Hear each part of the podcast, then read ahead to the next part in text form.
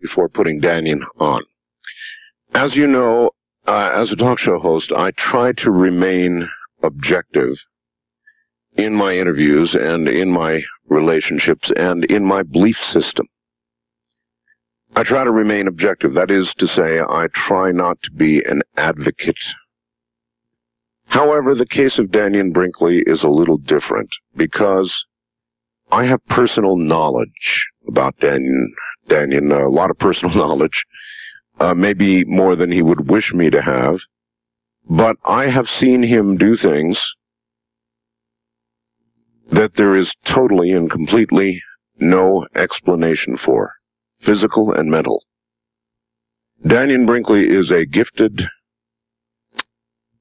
I'm not even sure psychic is the right word. He is a person gifted uh, with, although you don't want the kind of gift, I guess, the way he got the gift, uh, burdened with knowledge about other people.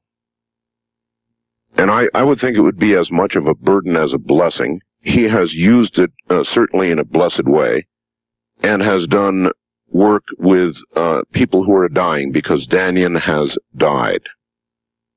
Dannion most recently, um, once again, uh, believe me when I tell you, uh, he was as close to death as you can get without being dead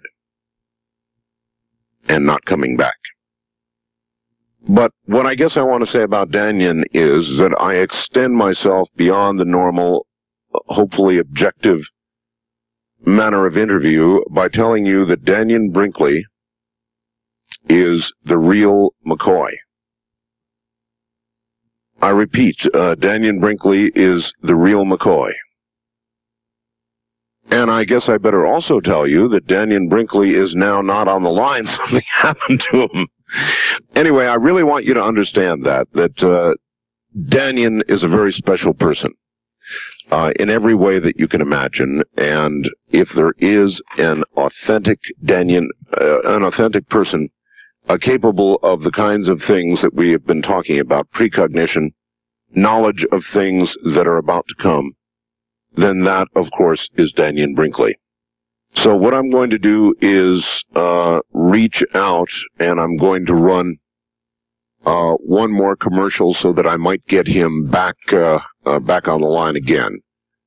So Dannion, if you would please uh, hang tight. We're about to call you back. I don't know what happened to the phone connection, but I'm used to this sort of thing occurring. Uh, we'll get him back on the line, and in a moment, hopefully, if everything's okay, Dannion, are you Lived by the Light, and I understand it has sold a million copies now. And, of course, his newest, At Peace in the Light. Here is Dannion Brinkley. Dannion. Art. it's so good to hear your voice sounding human. Oh, and it's so great to be able to do it. I mean, you know, this last round has been a Lessing teacher. Uh, Dannion, uh, there are, I guess you have an announcement you would like to make too. Absolutely. The first thing I'd like to do, Art, is for everybody out there who knows me and who helped me so much through this last, uh, four or five months, I wanted to say thank you. I mean, from the bottom of my heart. Because if it hadn't been for what you were doing and thinking and the prayers and the things that really spiritually mean what happens to us, all of it came for me to look at it and see, and it once again saved my life. So, for those out there, the people of the night, and those who know me through art, thanks from the bottom of my heart. The other thing I'd like to tell people that if you didn't get your books because of what happened to me during this last experience and then what happened in the house, send me a postcard. Post Office Box 1919. Aiken, you have the address send me a postcard and let me know. That's um, P.O. Box 1919, Aiken, A-I-K-E-N, South Carolina, 29802. There's about 75 or 80 people out there who don't have their books. Okay. And I can't find because of when they turned all the files over and everything that happened. Someone came into my house while I was in the hospital and they turned every file over and my uh um, my disk, they cracked them, so I have no record of about, I know there's 75 people out there who don't have their books. All right. Well, I would imagine they would be listening, the majority of them this morning. So um, you'll get your postcards and you'll be able to finish that up. And I'll be so happy I won't know what to do because it's driving me crazy, Art. You know, it just drives me crazy. I wanted to get them out and it's like closing, it's where I can close the door on that part of the saga. All right. Please send me a postcard and thanks from the bottom of my heart, everybody. All right. And you, indeed, the audience is going to hear about this latest saga, but we are now on the air in those intervening months, uh, in many more places, and there are many people who have never heard of you, so we're going to try and do the Dannion 101 early years as quick as we can. And I can help you with that. You were not such a nice guy when you were young, eh? Oh, born a complete jerk raised in South Carolina. I'm 47 years old. I was born in 1950. I grew up in South Carolina. My whole early life had nothing to do with uh, trying to understand the light or anything to do with spirituality. I was a fighter and a mostly a jerk, jackass, and I thought intimidation was how you handled everything. At one time, you told me you were a killer. Oh, absolutely. I mean, it's it's that this country went through certain events that because of what we now call the the secret governments or the hmm. the covert world that we lived in that came out of the 50s that a lot of us there's a lot of Dannion Brinkleys out there who in what we thought defending this country yes sure I mean I grew up in uh in the 60s and the 70s and I was in the Marine Corps and then after that I worked all these projects so I, I'm not, I'm the furthest thing from a person who looks at spirituality from any perspective. Sure. Uh, you were an assassin. Dan- uh, do you think, uh, before we move on, that there are still people doing Dannion Brinkley early kind of work for absolutely. our government? Absolutely. Ongoing. Yeah, absolutely. It's under, I mean, there's a directive that's in that, uh, I think George Bush, President Bush pushed through in the NSA that, uh, created and legitimate gave legitimacy to the fact that we have a covert army. Mm-hmm. Most people don't know how to look for that or to see it, but it was legalized in probably 85. I mean, it'll, it's there. And there's absolutely that they're there and absolutely that this goes on. And in uh, virtually every major government that there is, no matter what the, uh, executive action is. That's realistic. That's the way the real world is. Absolutely, and yes, it's out there. All right, so that was you early on. Pretty rough guy. Uh, oh, just a, uh, com- you know, jerk. Yeah. All right, you got out of the military. Mm-hmm said, I guess, uh, what kind, what kind of mental state were you in when you got out of the military? Was it like, I've had enough, I'm not ever doing this again, or no, I loved it. I mean, the military was just a short part of my life. It just was the basic part of the training of what comes contracts where you come to a person and you have a certain compartmentalized job and what they do is they tell you that this is what you do they pay you this much money and you don't know all the rest of the stuff. Some of the things were years before i knew what it was but you just did your part. I mean i've seen because i'm 47 years old and i was in that 20 years ago almost 25 years ago i can look now and see what it was i was doing but then i didn't know. And that's the way they do it. Look at uh Eugene Hasenfus is a typical example. I mean, the guy that shot down in Nicaragua. Right. His his life. I have no problems with being able to identify with him, what happens to him, what went on with him, and where he got left in the whole. They let him sort of swing slowly in the breeze. Oh, they sold him out. What are you talking about? Yeah. They, it's like, we're like handy wipes. You use once and throw away, and if you survive, you use you again. But I loved it, Art. I mean, my life was how fast that I could move and how quick and how I would think each thing through and what my particular job was, whether it was the setup or I did the uh, reconnaissance or I, I did some part in the chain by which to create the single action. And uh, it was it was the jazz. They had me. I was addicted to adrenaline, mm. and I was going through my life having a double life like a lot of us. I'm not James Bond or anybody. I'm just some jerk out there that grew up at this time and believed that power and might was represented in how tough you could be or how much you could destroy something. And the whole mindset that we're taught if, like in a military point of view or war, and you're taught this and you're, you know, you get so caught up in it, you never realize how really wrong so much of it is. But that's where I was. I, I would have stayed there and probably been there today. I mean, I, I had a company and a business and I, I, I worked in this and it gave me access to things and I, this is the world I lived in, not any of this other stuff. I thought this stuff was all crap. Then one day I came home, I was doing my reconnaissance job looking at infrastructure in a country and looking at how if you blow the infrastructure, which is the first thing that you do, you destroy the transportation, electrical, water, yes. and power so you create civil unrest, which creates uh, diversion and chaos so that whatever plan you intend to execute, it's executing within the framework of what appears to be as though those people indigenous to the place are causing the problem and either you go in to help fix it or you use that as your cover. Well, that typical plan causes children to die and people to be shot and all kinds of stuff like that, but you never think about that. So I was coming back for the first time in my life. I saw people only two times in my in my whole life have I applied what I do to people. That time, and what happened uh, in this third experience that I just had. But I was looking at these people and realized that they were human beings and they were people that were farmers and they had, you know, the children, grandchildren watched out for the kids.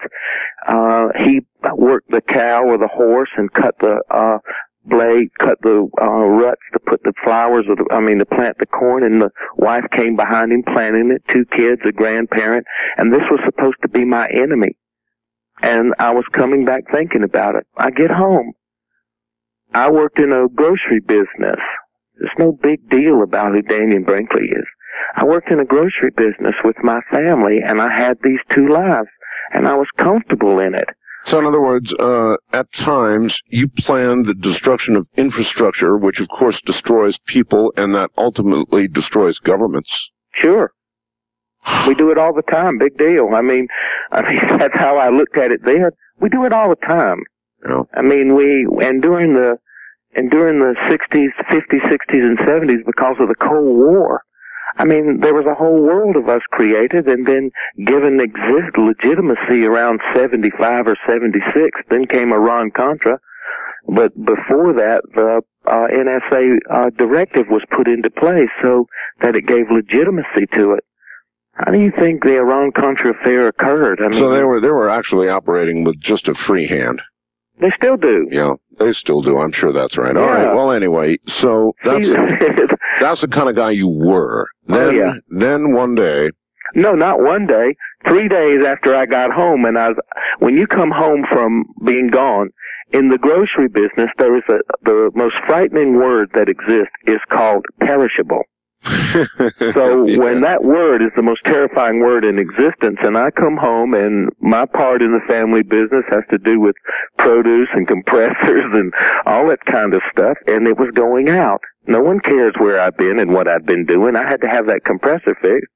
I had an absolutely wondrous wife who this lady had been calling on the phone that I bought an antique car. It was how I kept my mind comfortable, I would fix old, a car and repair it and sell it. Mm-hmm. One old car at a time. And I had bought a car from a lady that I had to tear down the garage, tear the garage open to get it and to take the car out. And I told her I would fix the door.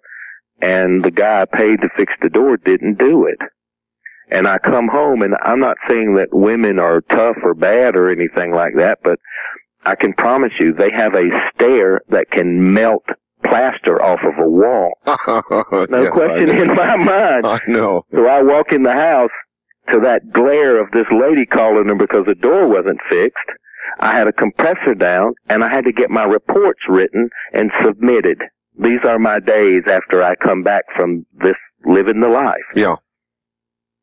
She was so upset, so to, just before dinner, so that I could at least take some of the heat off, I was going to call him so that she could hear me talking to him and ask him why it hadn't been done and to get it done. Oh, I'd never heard all this before. Okay. Uh, so, uh, so now I understand why you were on the phone. You got it, brother. Okay. So I take my, because she's watching the news and fixing dinner, I take myself down the hall And in the bedroom, I pick the phone up and I call TM.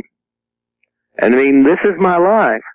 And it had nothing to do with but being a guy who lived in both worlds, who watched it, and maybe that was part of why me. You know, you're always trying to figure out why me or in those kinds of situations. I picked the phone up and I'm talking to Tommy. And everybody who knows me knows what happened then. I got hit in the neck by a bolt of lightning. It, this was all during a lightning storm, a severe no, lightning storm. No, it wasn't there yet. No? I only heard the uh, I only heard the raindrops. When I heard the raindrops, I heard thunder way off in the distance, and I told Tommy, I said, Tommy, let's get off this phone. I'm not gonna, you know, your mother always told you don't talk on the phone when it's thundering and lightning. That's right. And what happened was he made fun of that. He said, hey, he said, what are you, big tough guy, uh, secret guy, and you're afraid of, uh, thunder? you know, and I'm poking my chest out like a game rooster. I, then, actually, let me tell you something. I know a little bit about thunderstorms, Dannion. And when the rain uh, first begins, you are then under, directly under the area of electrical activity. Now, you may have heard a thunderclap in the distance, but believe me, once the rain began to fall, you were directly in the in the in in, in the part of the storm where you could get a strike. Great time to tell me, Art. Well, that's the tr- that, that, that is the truth. And listen, no crap, Sherlock. yeah, right. because at that moment, when that lightning struck me, I never knew any of this. I didn't know it. Where did the bolt actually hit you? Do you know? Hit me on the right, left side of my neck, just behind my ear. Just behind your ear. Mm-hmm. And it went in my ear and down my spine, welding the nails of the heels of the shoes to the floor, throwing me in the air and suspended me in the air. And from that moment on, your shoe. Let me uh, get this straight. Your shoes were welded to the floor, and then you were actually apparently then blown out of your shoes. Mm-hmm. So a lot of times, and what happened was. So your shoes were sitting there welded to the floor. You were tossed up into the air, came down on the bed, and you were on fire. No doubt in my mind. All right. Um, we'll leave it right there at the bottom of the hour. That's a good place to leave it. We'll pick it up at that point. My guest is Dannion Brinkley, and what comes next, you're not going to want to miss. A number of times, every time I hear it, I hear a new detail that I somehow missed before or that you thought of. Well, I, I think, Art, because we've done it and we're so close. Yeah. And, and I'm so close to the Art Bell family that my personal life and the things that I feel as I go through it, what I am is just as a person. I feel more comfortable with talking about it. I mean, most of the yeah, time, maybe that's it. I tell a dramatic point as much as I can, but this is who I am. I'm like everybody else. There's no difference between me and anybody who's listening. I'm a person of the night. I love the Art Bell show. I'm trying to find the answers to things at being 47 years old. And I'm where everybody who's listening to you are. Except that these things, there are certain things that happened to me that just gave me my perspective on it. I'm no different. And so I tell about what I'm going through as a person, so because it's just us. All right. Um, you were, uh, your shoe, here you are hit by lightning in the neck. Here's where my saga began, Art. The real story about me. And what I believe is the point that brings a certain awareness to people is I never heard of the near death experience. I knew nothing about the kinds of things that are talked about on your show. Mm-hmm. Nothing about it. And how I learned about it was when that bolt of lightning came down the phone line and hit me in the neck. If my shoes had not been, and I had nails in the bottoms of my shoes, Weejuns, bass Weejuns with the nails, the heels nailed on, not mm-hmm. glued. Right. And they were over the flooring. There was a carpet, and then there was flooring that had that was nailed down. My shoes were sitting over those nails. When that lightning went down my spine and through my body and came out the bottoms of my feet, it welded those nails to that floor. And that's what grounded me out and kept me from exploding. They figure about 180,000 volts. Oh boy. All of a sudden, I'm blown like lightning, like someone stabs me in the back like an ice pick. It throws me in the air. It, it suspends me in the air, and it slams me back down on the bed. It didn't drop me. It slammed me, and it bent the bed frame. And I'm on fire, and I'm burning, and it's like battery acid, and I have no consciousness except this pain. and all of a sudden I'm in a blue-gray place. And this begins a tradition. Everybody who's heard it before and who hasn't heard it, this is a tradition now. Um, all of a sudden, I'm in this blue-gray place and I'm comfortable. And I'm not burning and I'm safe. And I, I all of a sudden become aware that I'm rolling over and I see myself lying across this bed.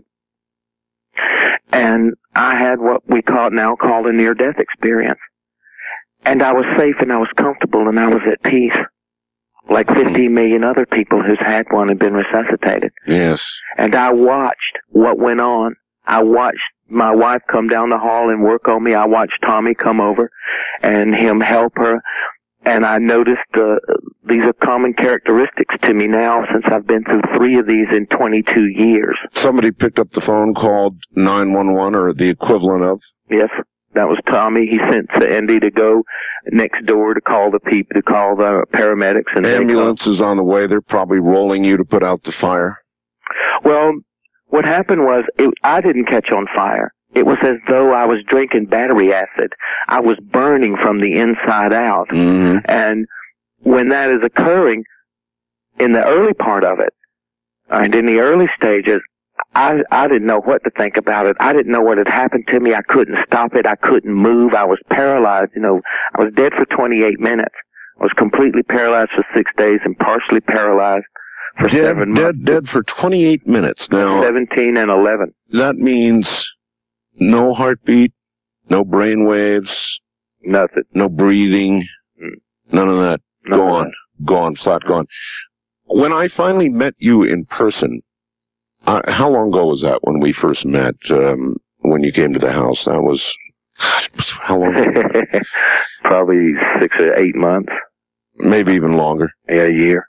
Yeah, maybe a year. Uh, there's no hair on your body. Well, I have little to no hair because when that lightning got me, it burnt most of that away. It burned it away. hmm And it's amazing that it, it must have killed the roots, I guess, huh? Well, it killed a lot of stuff. Yeah. you know, it, it did its share of killing. Um, so without going drastically into your um, near-death experience, what you actually experienced, because we will get to that. Uh, Dannion, um, you ended up with a heart valve. Oh damn, Art, you're really moving along. I, well, I'm. I'm, I'm moving along because I, I want I want everybody to understand why uh, when we get to the, the current event, the event that just occurred, they they need to understand what you were facing. So uh, as a result of this lightning, uh, something happened to your heart. Uh, what what what physically occurred that caused you to have to get a heart valve? Well, uh, from being struck by lightning twice in 1975 and then 1978, uh, it did damage to my heart. You know, lightning goes through your system and it damages a lot of stuff and it damaged my heart and my, uh, system, you know, my, uh, my, um, every part of me got damaged, but it centered on my heart and my vascular system Sure. and my nerves. And so what happened was I had a first near death experience. And in the course of that near death experience, I came through a tunnel, came into a place of light. I experienced beings of light. I uh, watched my life pass before me, which is the single most important point of the whole near death experience. I watched me not only see everything I'd ever done, I literally watched it from a second person, and then I became every person and felt the direct results of my interaction between me and those persons, which I believe is the most significant and most uh, important part for people to look at from the near death experience. In other words, you are going to live your life as you affected others. You're going to feel what they felt. No doubt about it. And how do I know this? I've had three of these things. I'm the veteran of three near death experiences. Yeah. And the last one was just three months ago, and this is the first show I'm doing since I got up because I wanted to tell Art Bell's people, hey guys, you don't die. Now there's some really hard parts in it, but the key is how to avoid those and how to get the most out of the knowledge that comes back from the near death experience. And that's why I wanted to come on tonight, and that's why I want to tell people that the conclusions that we'll do later on in the show and the stuff that we'll talk about, guys, where I got it from was given my life from being struck by lightning and paralyzed and learning to walk and feed myself. Second, how, how long, Dannion, after the first uh, strike were you in rehab? God, two years. Two years. Yeah, I had to learn to walk and feed myself and think again. All I had was this vision. All I had was these things that had happened to me when I was supposed to be dead that no one ever told me about, that I lived with for almost 10 months with no one to talk to about it. And I met Raymond Moody and all of a sudden I was suspicious of him, but he began to give me a confidence that about the near death experience because he had, uh, he'd interviewed a couple of hundred people then and mm-hmm. I was just another case study and we became friends and I got to explore the near death experience from every aspect. But I went uh, I went eight years from 1975 to 1989. I went 14 years before I had a second near death experience, which is the heart valve that you're talking about. Before we get to that, and I did jump ahead of that, Dannion, when you were gone, when you were dead, when you were out of your body, where were you? Well, in the early parts of being out of my body, I was in the room. I traveled and watched the, my body. I watched them work on it. I watched the pyramids come. I, I knew all the conversation that had gone on, and I was particularly amazed by it.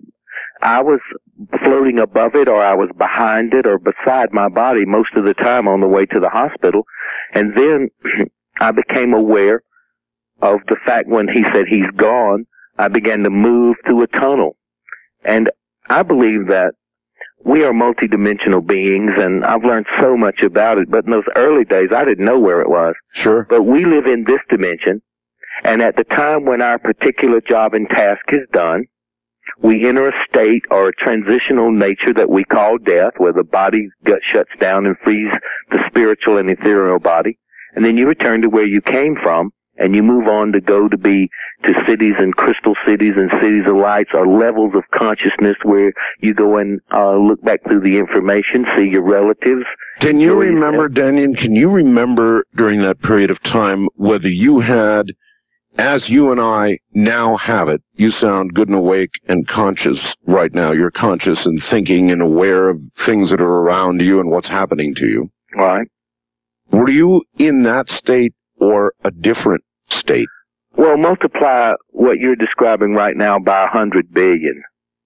And that's the state you're in. Uh, kind of super consciousness. More, more than super consciousness. You can merge with a thought. You don't have to think it. You can merge with it and re-experience it in any level, in any way you want to do it. Part of what this third near-death experience was and what happened, what we'll talk about is how I was able, because people from this this show caring about me sent their prayers to me that gave me a, a level of energy that while I was going through this near death experience, I entered whole new different levels, whole new places I never knew existed and never thought that could exist. And although I went through a lot of pain and boring holes in my head and the stuff that we'll talk about, yeah. I learned that the power of collective th- consciousness or prayer for true reason and purpose, we can change anything. Because the levels that I could go to, whereas I've never been to them before through two other near-death experiences, I've never been through them until I got to this one. So tonight it's about, hey guys, the near-death experience is the way to start stabilizing your life. It's a way that you don't have to die or be afraid to go find out what happens how it works, and if you can start from being dead and move back to where you are right now, sure. you can not only change your life in the course of your life, you can take control of that life and be able to be in a place to help other people who are not as confident or who didn't take the opportunity to go seek this information. I mean, I'm a guy and I'm no swami or guru or anything, but I've been through three near death experiences and each one of them has a uniqueness to it, but it has a commonality to it. Well, Danny and I've talked to a number of people, interviewed a number of people in recent weeks who have talked to me about precognition, uh, telekinesis, uh, the various powers that appear to be in all of us, uh, but only turned or in effect switched on in some very few of us. Some people believe you can develop these powers uh, if you know how to do it.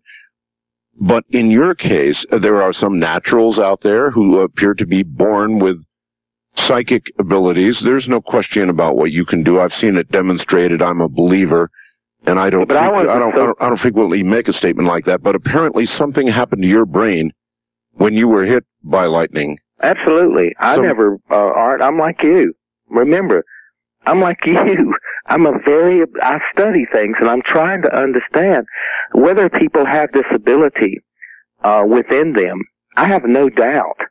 Because when I got struck by lightning, I never heard of it, never thought of it, and I had pretty good instincts about survival and things like that, but not like what I, what I have now and what I've gained and grown and learned about being perspect being perceptive about things. Well, we're told we only use about 10% of our brain.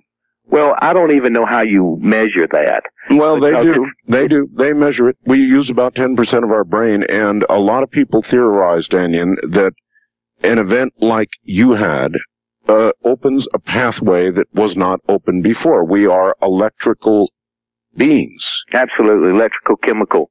I believe without any question that that not only is possible and that we all possess these mechanisms to use because it's inherent in us. I, I didn't gain something supernatural. This opened up by either an overload of my uh my electrical chemical system which did destroy Sure. my heart, so that had to have happened. And the fact that I'm not afraid of dying because I've had a near death experience at that point gave me a certain a confidence that we continue on, which really allows people to open up. When you're not afraid of dying, Art, and all of us are terrified of it, and we're taught to be controlled by this, Mm. when you're not afraid of dying and you have a way to really look at it and observe it from, which what the near death experience gives you if you don't have one, and then if you have one, two, or three, you get in in life threatening situations. I didn't stump my toe. I got struck by lightning.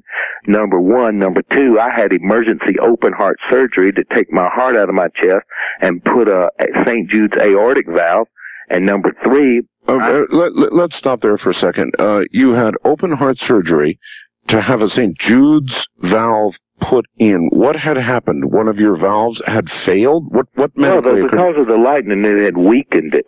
It had and- weakened it. And then uh I became what happened after that, the weakness of the body, my my immune system, uh staph infection, and I got staph infection and it settled on the weakest part in my uh cardiovascular system, which was my heart, and it ate the St. Jude's valve. It ate the aortic valve. So I was drowning in my own blood. I I collapsed. I mean, I write about it in Saved by the Light and in Peace in the Light. I collapsed in the emergency room.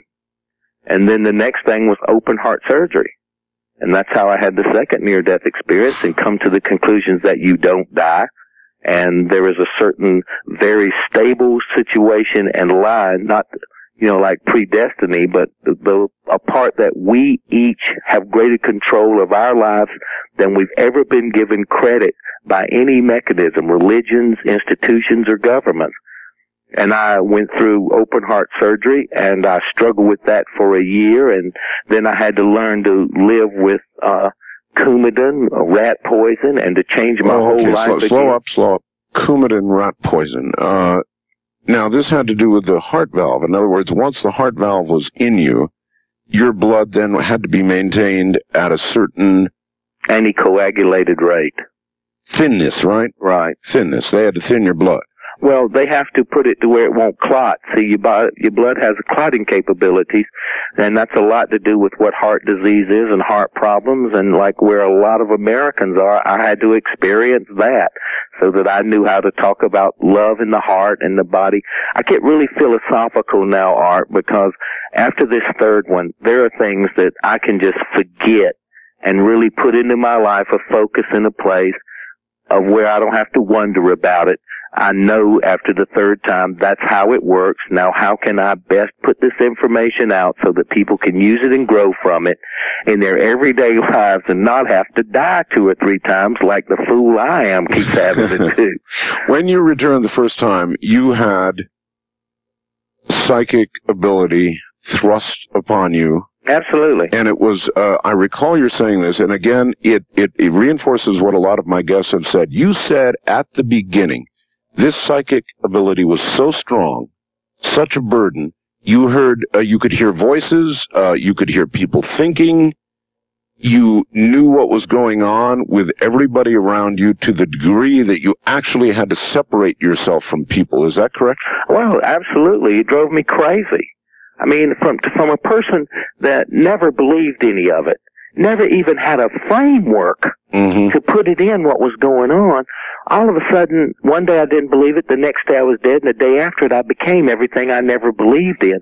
I not only had to relearn who I was and where I was, I had to learn about this kind of stuff and find a way to believe in it because it was happening to me, but with not all this, this fakery, the stuff that exists out in the world that, that people have a awareness that there is, uh, spirituality and psychic ability, but it's shrouded in so much garbage. I had to learn all that stuff. So all of us are capable of being able to do this. So it was like a cacophony of noise. I mean, overwhelming for you then. Well, the, yeah, the first was people's emotions. The first thing you feel is the emotion. And from that emotion, I now, and I would see movies, okay, now I, it's like a movie. I will see a picture and then I just interpret what I see like a, it's like a, like going to the movies and seeing a, uh, a preview of a movie. Those five or six things they show before the feature. Mm. I will see those. In those early days, I would literally be the person. I remember when they were, these nurses were pushing me down in this tub of this whirlpool when I was paralyzed to try to find a way to get my motor senses in the, for I could feel this hot water and, uh, moving around me trying to find a way that I could move during the therapy. And I could hear everything all the nurses at once were doing and thinking. And these are four ladies, completely different, and I could hear it. I could touch people when they would touch me, and thank God that's reduced. You know, people say, I'm happy that as I got better and reacclimated myself back into this structure of reality, it reduced. It didn't, you know, it's gotten less instead of, uh, I couldn't have stood if it was anymore. Sure. Sure. So whatever it was that opened that pathway slowly as you healed, it began to close up. And even though you still have uh, obvious, uh, verifiable abilities today, they're not what they were then. Not that overwhelming. Thank God. Thank, well, uh, that's by thanking the right But- person. but hey, there's a lot more to this story. I know. Boy, is there ever. All right, hold tight, Dannion. We're at the top. And this night, I am telling you things that I don't tell you other nights about other guests. Very, very rarely do I do this. Dannion Brinkley is here, and he's the real McCoy. Uh, that comes not from hearsay. That comes from personal experience. He's the real McCoy. Uh, Dannion was struck by lightning. We've told that story and tried to move through it as quickly as we could. And then again struck by lightning in 1978 and had a heart attack, uh, had a heart valve put in his heart. Uh, while he was gone, uh, many things were, and when I say gone, I mean gone, dead for 28 minutes. Heart, brainwave, breathing, all gone. And he was gone. He'll talk about uh, a bit about what he saw and more, and we'll bring you up to date with Dannion in a moment. Bell, Yes, sir. All right. Uh, still standing. Dannion, uh, so you had you had a heart valve uh, put in, then you had to start taking this horrid little stuff called Coumadin, which is basically rat poison. Well, it does two things, Art. It keeps me alive, and it'll probably be what kills me. So, you know, in the, you know, that's, that's part of things that you really look at in your life.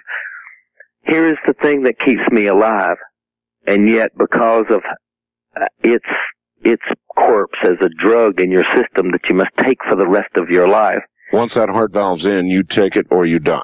That's it. I mean, there's or lie in a bed with an IV in my arm and stay like that, or push around one of those stroller things with an IV of heparin or sodium heparin or some other type of uh anticoagulant or thinner. You you you have to do that fairly frequently anyway, don't you? Uh, you have of- one of those little things you wheel around with an IV on it. Yeah. I go through so, that. So some of the people close to me have told me some of the most bizarre stories about you and that IV. You're so funny. anyway, uh, anyway, so that is uh, basically your condition since 1978.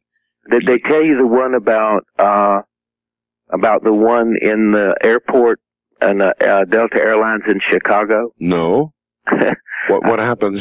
I had to carry these. uh I don't know how you got off on that art, but I had to use IVs and uh, uh have to put in uh uh, things like vancomycin that are antibiotics that are so powerful and I would have to travel and because I kept pushing myself, which was what got me what I just got, Yeah.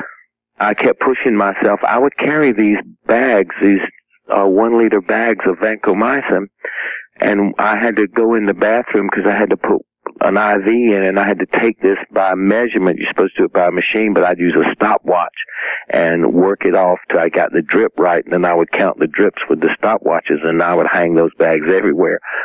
Well, I knew I needed to get it in, so I put an IV in both arms and hung the bags up in the bathroom, and we had to come to land, and the woman, the little uh, flight attendant was knocking on the door, and I opened it with a IV in each arm with these bags hanging off of Oh my God. and she, Oh. I mean, uh, the face was unbelievable. And she just closed the door and went and sat down. And I had to finish it and I kicked them off and, and then I went out and explained it to her, but that face, and then she just quietly and politely closed the door. oh God.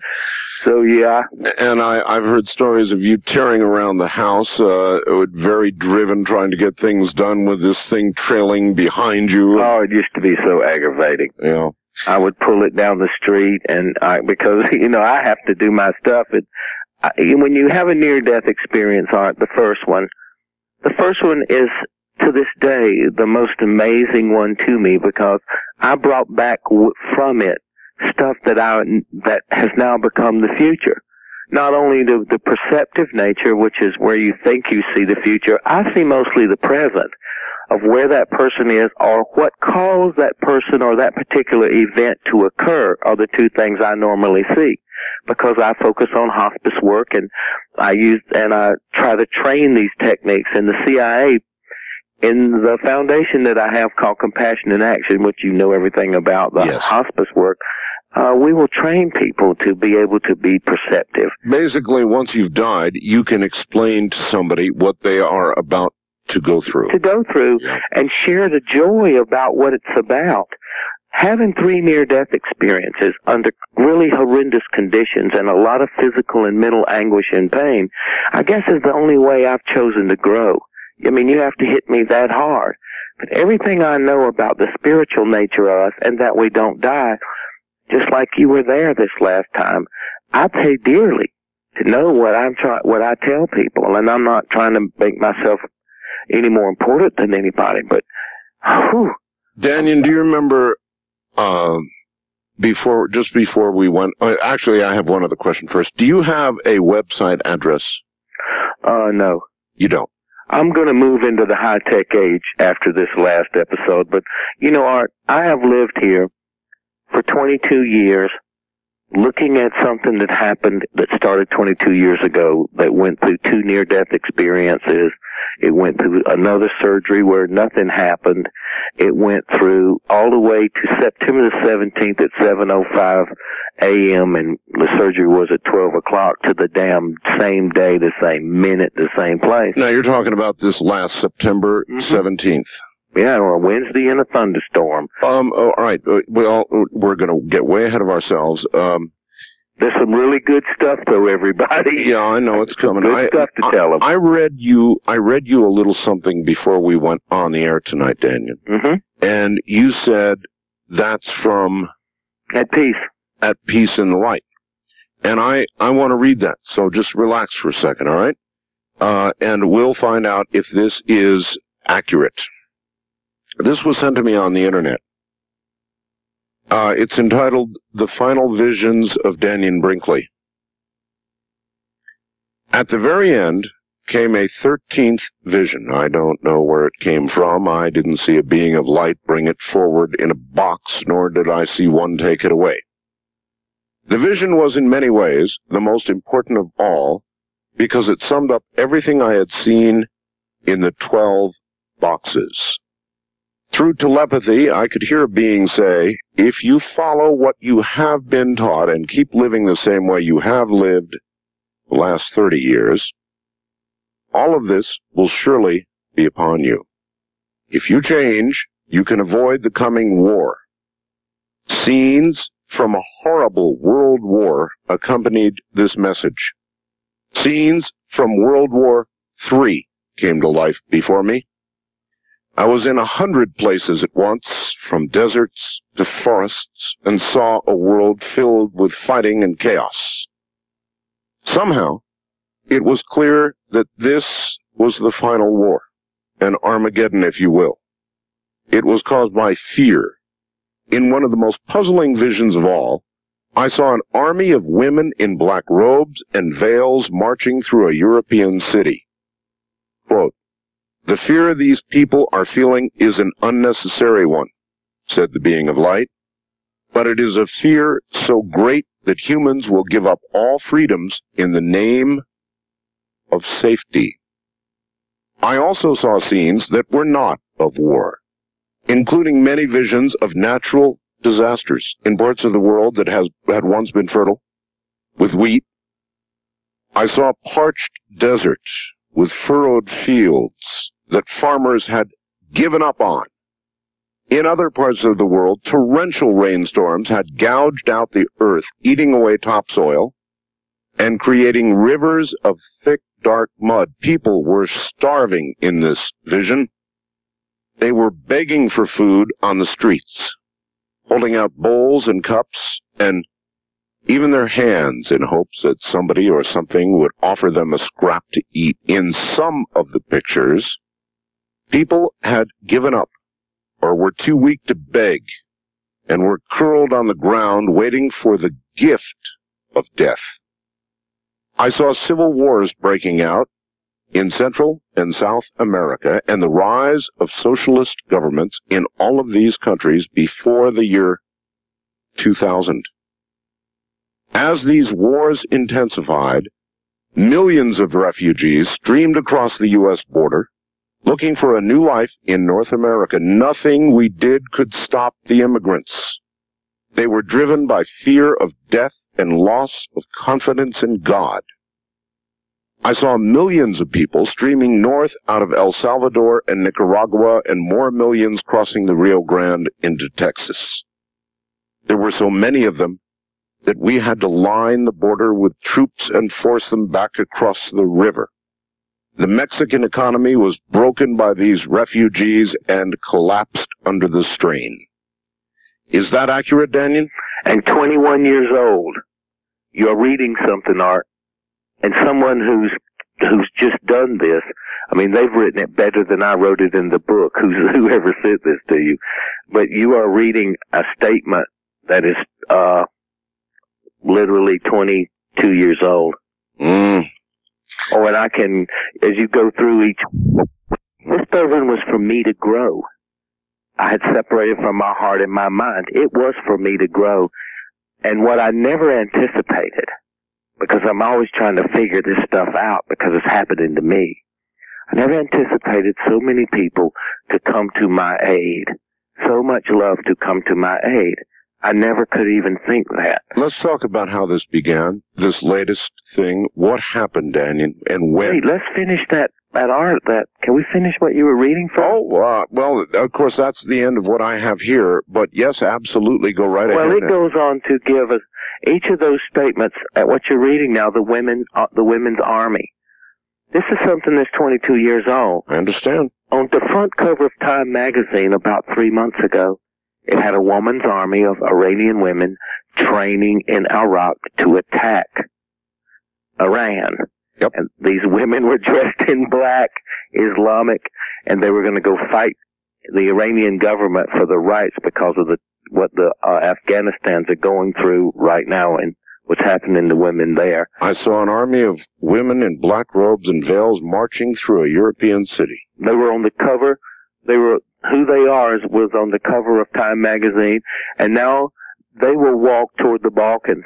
This is what I, as I watch it, this next place that'll happen is what's happening in the Balkans and what's happening there right now in uh, Sarajevo and all of that. That's gone nowhere. It's festering. It's a battle of religions. And as each discovers more and more about what's going on in these trial in these trials, then there is be there's the next trouble spot. And oh, of course. The moment we leave Dannion, they're going to be back at the uh, killing each other. And those well, they've been doing it a thousand years, but now those ladies are are Muslim, and they will go fight for their sisters, and that's a European city. Uh, 22 years ago, when this vision came in the first near-death experience arc, I didn't have any idea what most of this stuff was, but I could remember it because it would go over and over in my mind till if I it drive me crazy. So I started putting them down. Sure. And I would write what I would see as the vision. This is uh, while I was in the near death experience. And after it was over, because I'd just lie there, I could float back to it and keep remembering. Well, I I make people a layout of where we go to about 2004 because that's as long as I figured I would be here because I don't exist in it. Everything else I have a way to not only see it but discover how I fit into it or where I am in it. So you think you know when you're going to die? Oh, sure. I mean, they they give me pretty much uh I mean, I pretty much go through a, a lot of stuff knowing what it's all about.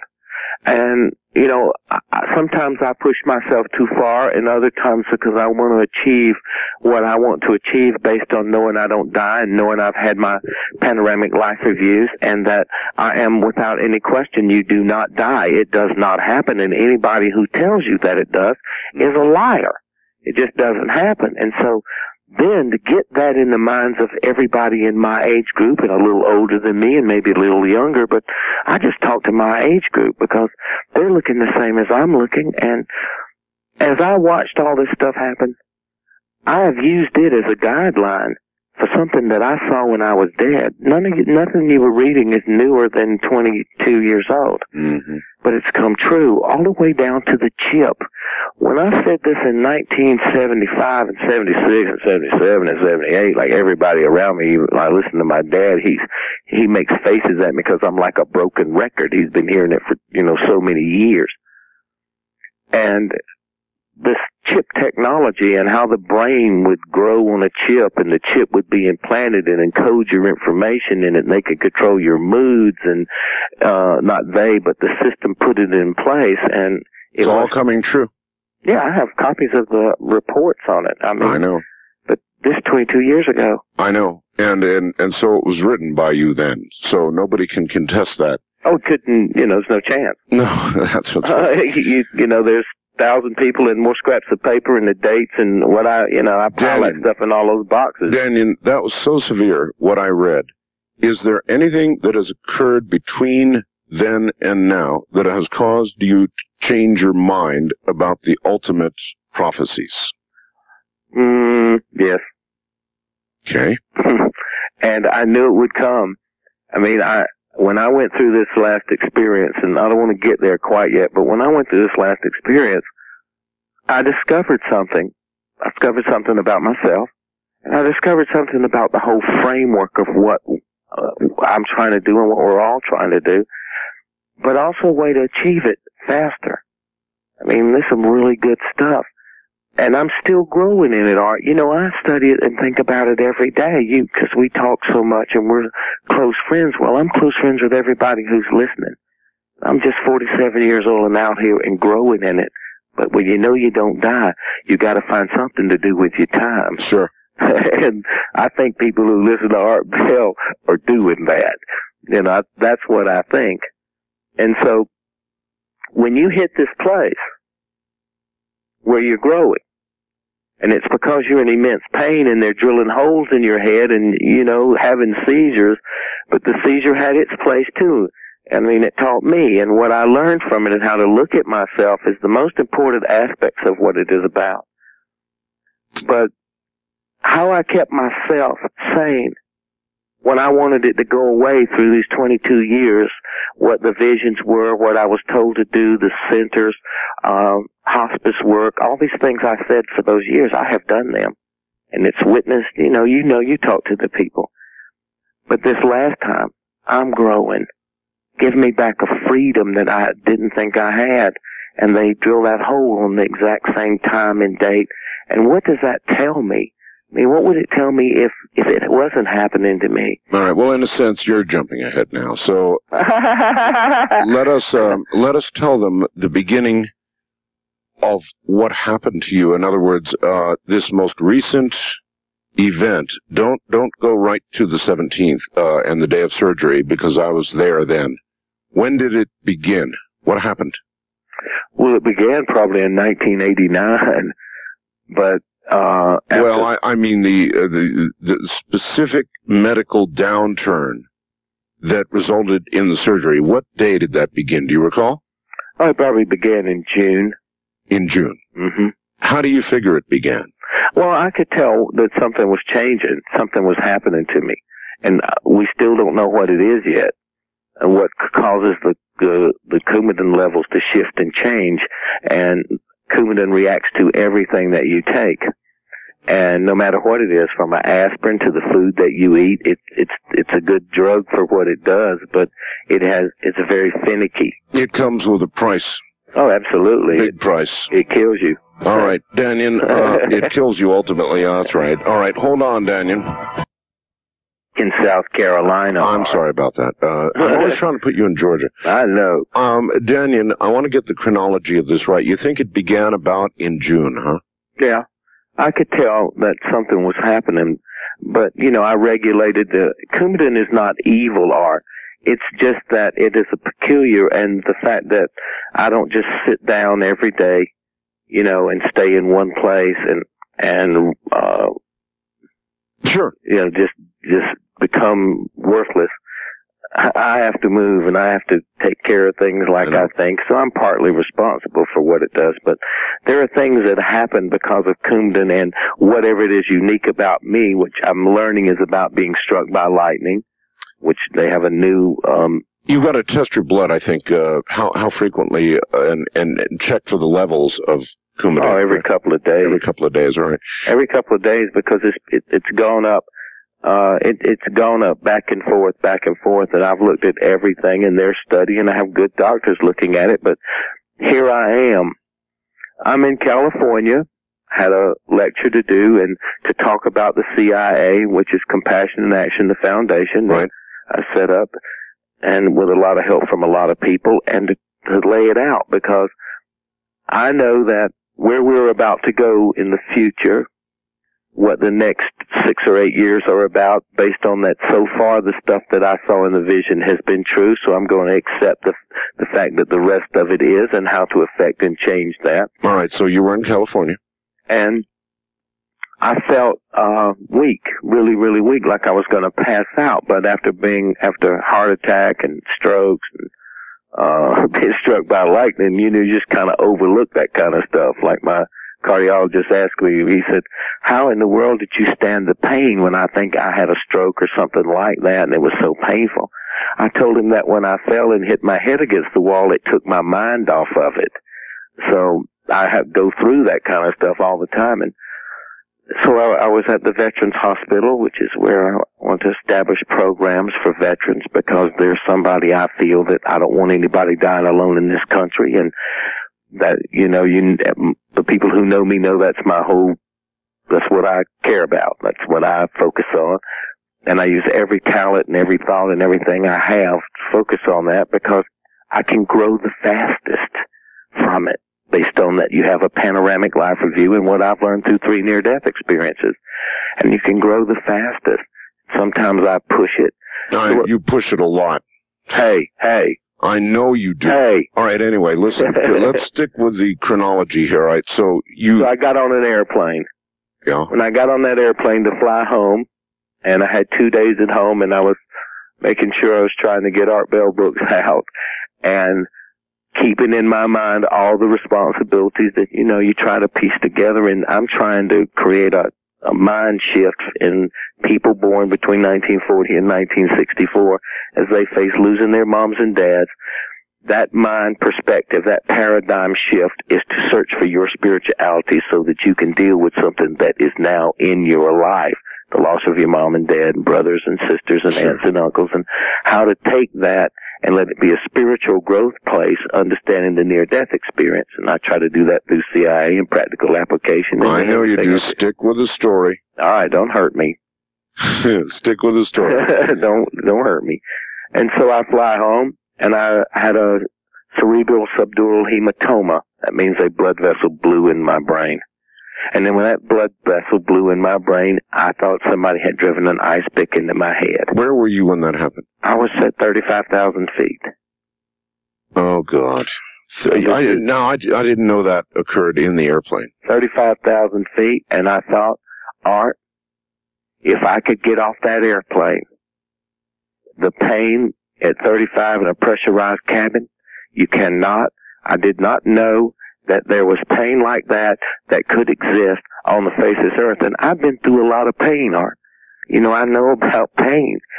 Nothing is like it. And you can't see, and your head hurts so bad you want to shoot yourself. Did you remain conscious? I, well, I think I did. you know, I just held on.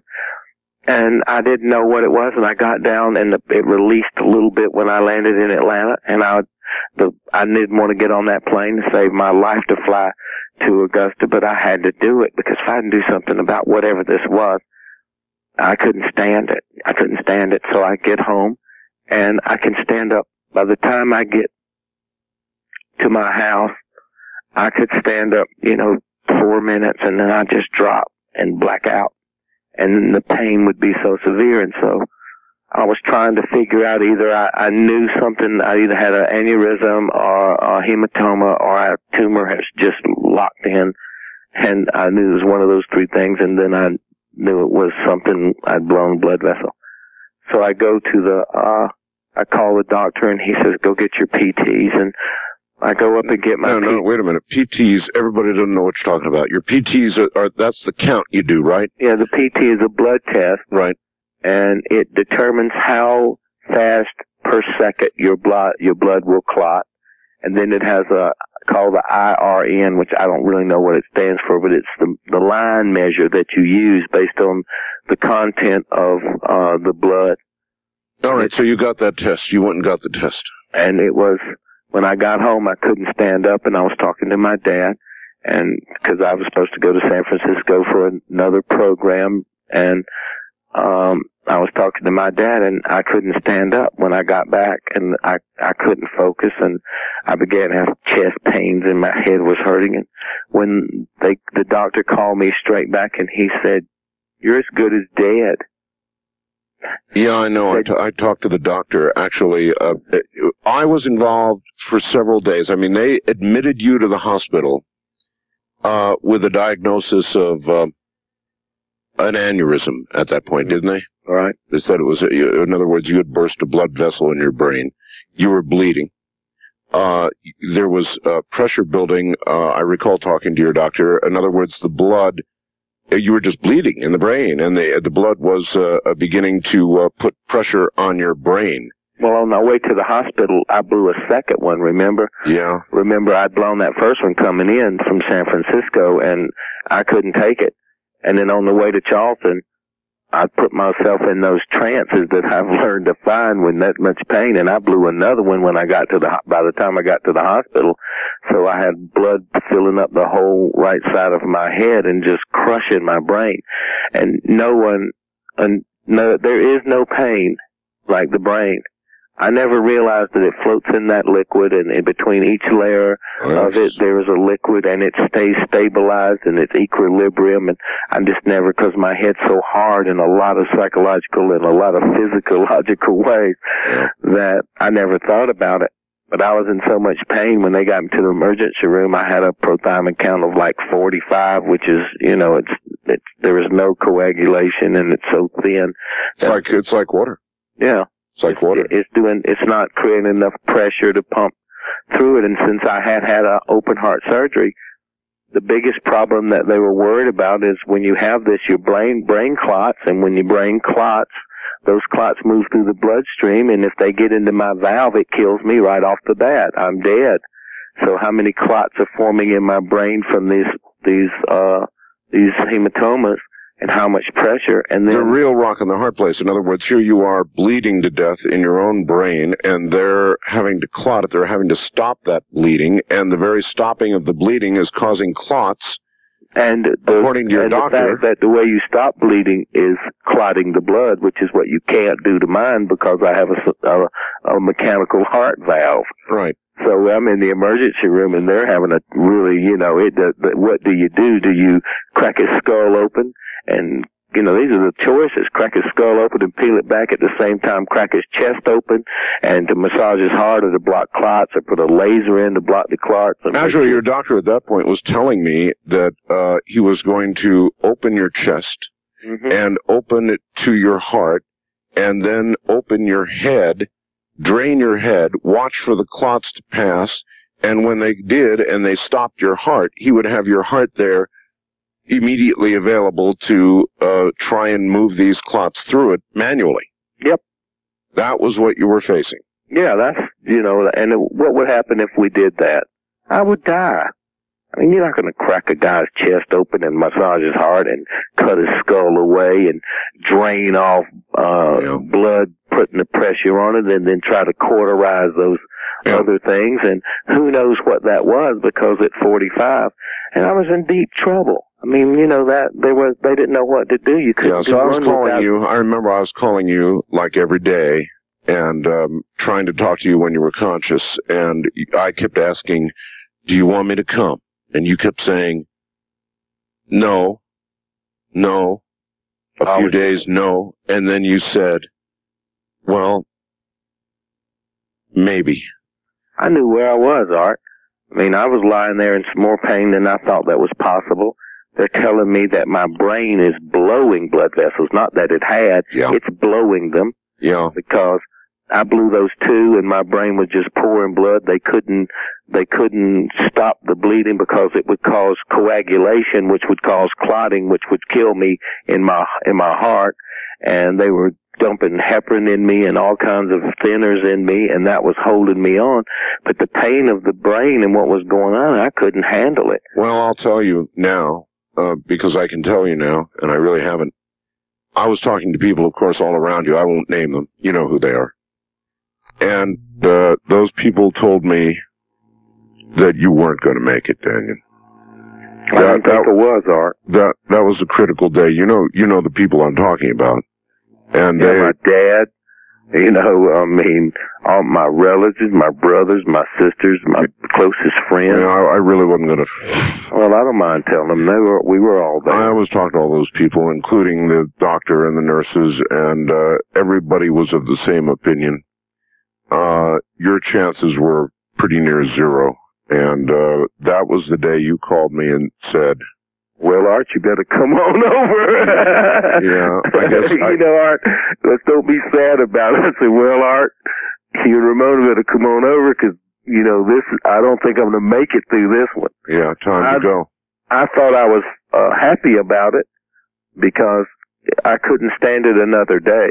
I had to have the surgery, which would all of a sudden start this chain of action of events and if something went wrong during the surgery, having to crack my chest open. So I called my dad and I got my closest friends, the people that have been with me and helped me for years and struggle with me as I've gone through these near death experiences and I've tried to do what I believe was right in the course of what I saw. And here I was again being the people I'm trying most to help. I was on a ward uh, of cardio neuro problems. Yeah. And this is where you either in emergency and intensive care, which I spent about 16 days in there. And then in this place where people were so, the, the despair was so enormous and I didn't have despair. I just dealt with the pain. And as you were there, you know, I, I it was more pain than I could handle, but I, I can handle it because I'm not afraid of dying. We don't die. And I knew we didn't. And I was thinking in my mind, here I go again. But this time the odds are stacked too much for me to survive it. So you and I talked about opening up your chest. Yeah, and we You and I- concluded very quickly we weren't going to do it. I said, Dannion, I don't think you're going to make it through that. Yep. Too much trauma. I, I, I mean, the risk is obviously the clots let go and they can't get to your heart in time and you're gone. And it's a tough choice to make, but I advised you. You thought the same thing. Yeah. Don't do it. Don't let them open your chest. I would be dead now. So the critical moment came. The doctor said, all right, we'll try it. We're going to drill some holes in his head. We're going to relieve the pressure. We're going to try to relieve the pressure and hope the clots don't let go. Yeah, we'll put shunts in there. Remember, they put those shunts in there so it would drain. Yeah, we've got pictures. That's what I said on the website. People want to go up there right now. Just uh, it's the first item, Dannion's photographs in the gallery. Click on that and scroll down, and then click on the photographs, and you'll see uh, actually the bags with the blood that was coming from these shunts that were put in his head. And no, These are true stories, everybody. oh yeah, These, true. these three right. stories that we're telling, and I write about in Saved by the Light and at Peace in the Light, and what I'm trying to do with the CIA, and what I care about the people on Art Bell. These are true stories. Happens to a guy not from India. Happens to a guy from South Carolina who you're talking to this morning. That what we're talking about is who we all are, Art. What's happening to me doesn't make me unique. Somehow, I'm stupid enough to put myself in a place where I have to learn it the hard way. And second, I have ability to remember what happened to me. When I remember telling you and talking to you uh, the night we said virtually said goodbye, it was the night we were before the operation. I I remember telling you, Dannion, you know, cosmically we're all here for just a little blink anyway. And if I'm here for another 20 or 30 years and you go tomorrow morning, we're going to be seeing each other real quick anyhow. Absolutely, Art. And in a, and you know, that's, I think that's what I'm really, what we're talking about to everybody tonight. Hey, everybody, it doesn't happen. And here comes the holidays, and here comes your New Year's resolutions, and here comes thinking back through your life as you do the Yuletide and Auld Lang Syne. Well, Auld Lang Syne this. Let this radio show and let this part that we're doing now be a part where your New Year's resolution is to explore the fact that you do not die and stabilize the fact that you're a mighty and powerful spiritual being and that you have the ability to move in multi levels of consciousness over on the other side. But I also discovered that you live and function in multi consciousnesses right now. And resolve yourself that that be your New Year's resolution. And then I'll give the number to the CIA and call them to give you some information and start really working on the use of what Art and I are talking about. That's what I wish for everybody in this and the new year. And thanks for letting me get that. I. I remember that you were in so much pain that you told me one or two things has to happen now. Either I have to die or this pressure has to be relieved. Uh, Yeah, there was no a- middle, there was no middle ground. I was making the decision on the surgery. You and I was glad that you were there. My dad, because I'd given him all the powers of attorney and everything. I mean, this was a real. Oh round- yeah, all the final papers were getting made out. Sure. yeah, I had to do it all and what to do with my life and my little stuff I have and what I'd hope for for, you know, the centers and fulfilling my visions and my work and all that stuff. You were there. It's like, and, you know, it was really happening. It's not a, it's not a dime novel. And No. it was good to have you there because you drew from the experience of everybody you have and you drew from a good friend, Art Bell, just like Ramona. Ramona and being there helped me a lot. All I could think of, uh, all I could think of was to have people pray for you. And Dannion, you know, you and I, we may, we may be a little different because I haven't been where you've been. I haven't died. I haven't seen all of this and I, I must tell you, Dannion, I have this, this hard-headed, idiotic thing that things that I haven't experienced, I haven't touched, I can't prove. I can't know for a hundred percent, uh, a hundred percent with a hundred percent surety. I don't know these things that you know, but I think I believe. No, I know I believe that there is power in prayer. There is actually power in prayer. Scientists are now proving it. They're There's doing no, studies. absolutely no doubt. What I discovered, more than, I mean, anything that came from the near death experience, yes, as we sat there that night, Art, and we talked it through as friends because we've become good friends. And you saw what I was going through. I could not handle it. I could not take it anymore. It was too much. And I had to face that surgery and face my heart and face those levels and what any of them, 15 factors could kill me. And it could get worse. And then the next morning, you know, when we, we hugged and I had my family and my people I care about and who've helped me around me. And, you know, I usually stay by myself when I'm that sick. I don't let people come around me. Oh, that is for sure. Uh, in fact, we- we'll tell them more about it. Uh, Dannion, hold on for a second. Uh, we're coming toward the top of the hour. Rest a little bit. This is something that I played during those times because I didn't think Dannion was going to make it. I really didn't. But there was prayer. There was hope that things would get better. It's been a too long time with no peace of mind, and I'm ready for the times to get better. This is Crystal Gayle, and it seemed appropriate.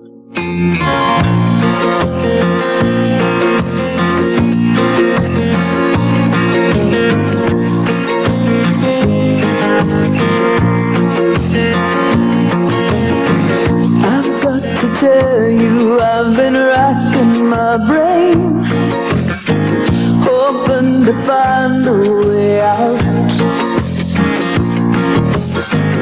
I've had enough of this continual rain. Changes are coming, no doubt. It's been all too long.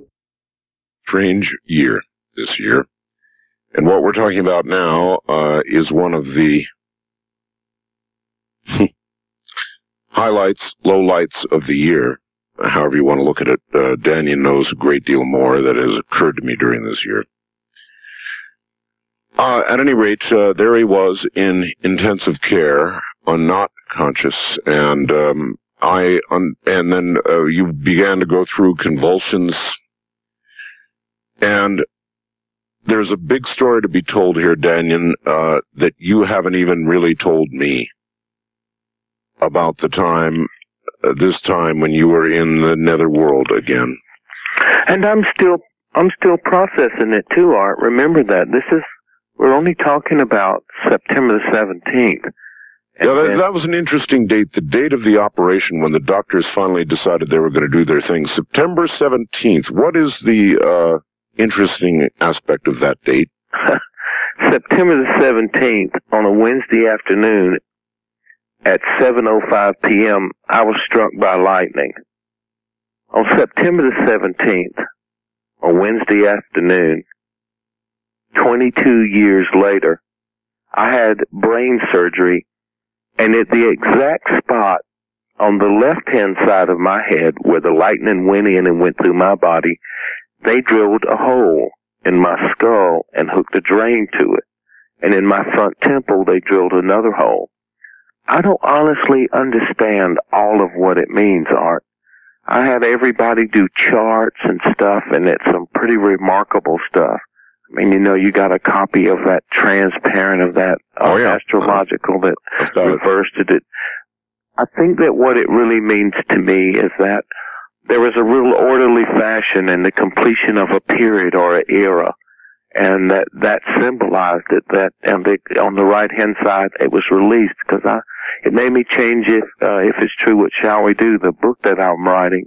It changed everything about it, like literally threw the book out of the window and put a whole new place in because just before I went into this surgery for those early days, when we first started talking and people started praying for me, at night, during these shows, during these shows, at night the pressure would release it wouldn't be as intense. And I was noticing it. I didn't know everybody was praying for me, Art.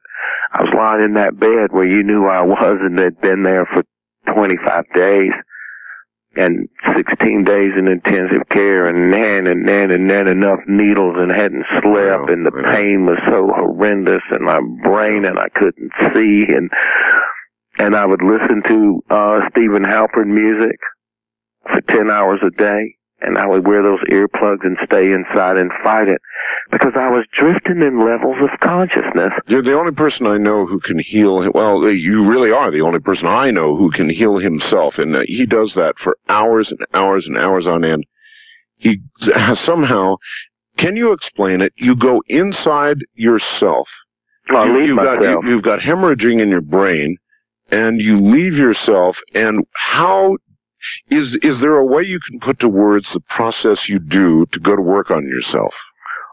Well, I'm working on, see, I've never ever thought about teaching it art until now. I mean, so I always just, I move inward, I pace my breath and I shut off so that I'm only hearing my breath move in in and out of my body like my body's a hollow vessel. When you listen to your breath with your fingers in your ears or you put a way that you can listen to breathing like shielding, I use eye pillows and things. When you start to breathe in and out in the hollowness like breathing all the way to your toes and breathing all the way out as you hear the hollowness of the body in the breath. At least it sounds like that. And then I begin a system where I set a value. I can't deal with the pain and thing. I, I learned it in the first near death experience because uh, being electrocuted is more painful. I thought it was the most painful thing I'd ever experienced until this last one. Mm. So I will, they call it line in state and stuff like that. And I take music therapy, aromatherapy, and color therapy. And I activate my spiritual senses, the auric senses that we have. And I never knew anybody had one of these until I was floating above myself, watching Tommy and Sandy 22 years before work on me and they had these beautiful, colorful uh, rays around them. They were had energy bodies, and I was always wondering why I didn't have one as they were working on me. But that's the me that's here now. that's the part. That's the spiritual part. Is there though a way you can? In other words, you had a specific terrible thing that was occurring to you. You were bleeding in your brain. Do you actually visualize what's occurring in your brain and go to work on that mentally? Yeah, once I'm out of the body. See, once I get out of the body, then it can heal itself because I'm not in there thinking so much. I don't have that that mind brain system working to like you know stress is caused by how you think and Yep. what you're eating. And once you move outside of the body, it begins an automatic system of drawing from the spiritual realm, from the nutrition in your body, and from the thoughts. And what I do is focus on the whole self. Because I know there were long periods of time that you wouldn't let anybody near, and you just did that. You were just inside yourself. The nurses said it, your family said it, the doctor Ten hours said a it. day. Ten hours a day, yeah. and then six Long. hours with earplugs. And that's how I went for 28 days. We are spiritual beings, Art. And there are ways at which to move totally outside of it that are not marvels or miracles to me. It's preservation that caused me to develop the intuitive natures, the natures to move outside of the body, the natures to perceive and feel where other people are. These things are possible for everybody to learn how to do it. And I wouldn't say it if that wasn't true. And if I can do it, anybody can do it. Trust me on it. And they don't have to die to do it. They just have to follow the system and it's the value. The real reason, and I learned this from the panoramic life review in the near death experience. The real reason is the why you do what you do, not what you do, but why you do it that begins a measure of you and your focal point in, in this world. And having to clar- being able to clarify those allows you to open up and access those other levels. What can you tell us of the spiritual time that did occur during this last experience? Well, wait to watch in this surgery. I was experiencing these levels and I was writing them down. When I got out of through all of this, I could match when your pe- prayer groups and the Unity Church and the people's organizations all over the world that were praying to keep me alive. and I never realized that I had worked so hard for so many years, Art, to bring these visions and this work that I write about in Saved in It Peace to fruition. And I'd worked so hard and I had lost where my mind connected to my heart and I began to think too much about how I had to get it done because we are now in that time that they talk about. A whole new revolution of thought will come this year. I mean, it will come. Something's pending. Yeah, well, you and I are part of trying to help bring it out in the cruise with visions. There lies a secret and a, a part of so much connected with everything from China to a to uh to the Yucatan to Egypt to to the mounds in America. Everything about the pyramids and uh, you know that's important. This will happen this year. These things we will begin to change with no matter what, with what we will learn in the next year and a half about ourselves, about where we came from, what our true origins are, but it doesn't change our spiritual self and how to stabilize that. And this is common. And so, when I had this, when he put me under, when they took me in the room, Mm. and I was talking to Mike, my surgeon, who's a really, is a friend, and you know, you were there, and he put me in, and everybody was worried about it. The cardiologist was there. You know, everybody was worried about it because how do you come through it if something happens and you break my skull open and you split Yeah. my chest open? And Yeah. I told them not to do it, but you know, they weren't going to listen to that too much. And then they drilled these holes in my, they put me this anesthesia and they drilled these holes in my head. And at the moment when they roll my head over, I'm out of my body. I'm there. I'm watching it again. I'm listening to them talk and they were really good and really efficient and I was watching this guy who was helping uh Mike do the surgery, how efficient he was at moving my head and rolling my shoulder and how organized they were and how really well they were doing it and the two other assistants and I'm watching it. But I'm in a in a level of consciousness that I am not like like I'm far away like the first two. I'm here and I'm not traveling far. hmm Okay? Then as he drills this second hole, I begin to move into places where I moved through the tunnel, but I became the light when the tunnel came to the end. Instead of ch- going to a light, it was like I was lighting it up. I was comfortable with the place, but it was, it had a warmness and a gentleness to it, but it wasn't like I was going to be there. It wasn't like the first two times when, uh, you know, I was going to be there. And I didn't move deep into it. It wasn't a deep experience. I saw the beings in a distance. And then I'm in, I'm back, and I'm in the, uh, recovery room. Yeah, I remember, and in some things. I remember when you were not really conscious and I was next to your bed with some others, uh, one or two others, I think with Ramona and one other person, and you were talking about masters and you were talking about people in white robes. Uh, yeah, they were all they were everywhere. They didn't come back again. See, I there there they were, like whole legions, and I'm watching it, and it was as though they were had a there was a certain amount of accomplishment or a certain amount of pride, and there was a certain distance traveled, you know, and as I I'm glimpsing uh, a panorama of the things that some of them I recognized, but a lot of them I didn't, that had occurred. And it was as though it was a brief moment of a celebration, kind of, you know, I hate to say, I don't know how to describe it yet, Art. I don't know how to describe it because I didn't never, I don't remember seeing you on any level. I'm You know, sure you that- don't. Oh, you weren't conscious. Okay, well that, no, that doesn't mean I wasn't conscious. Listen, in near-death experiences, you are conscious. Not, not in the sense. Yeah, I understand. No, not. But uh, believe me. Uh, Yeah, look, was- look, folks. Uh, trust me. Go up to my website and look at those photographs. Um, during that period of time, he was not conscious.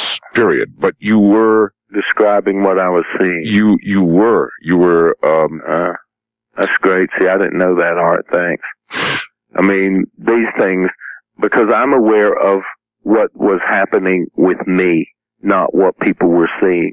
And that was going on the whole time and it wasn't like a normal near death experience. It was a like a gathering of some kind. Yeah. and like it was we had assembled and we had taken a look at the distance traveled and where we stood and you know what had to get done and what would be the next part and I'm trying to write that down I mean I'll bring that out I'll, I'll be able to tell it in a couple of, you have to find words to piece that together because it's taken me years to find the language.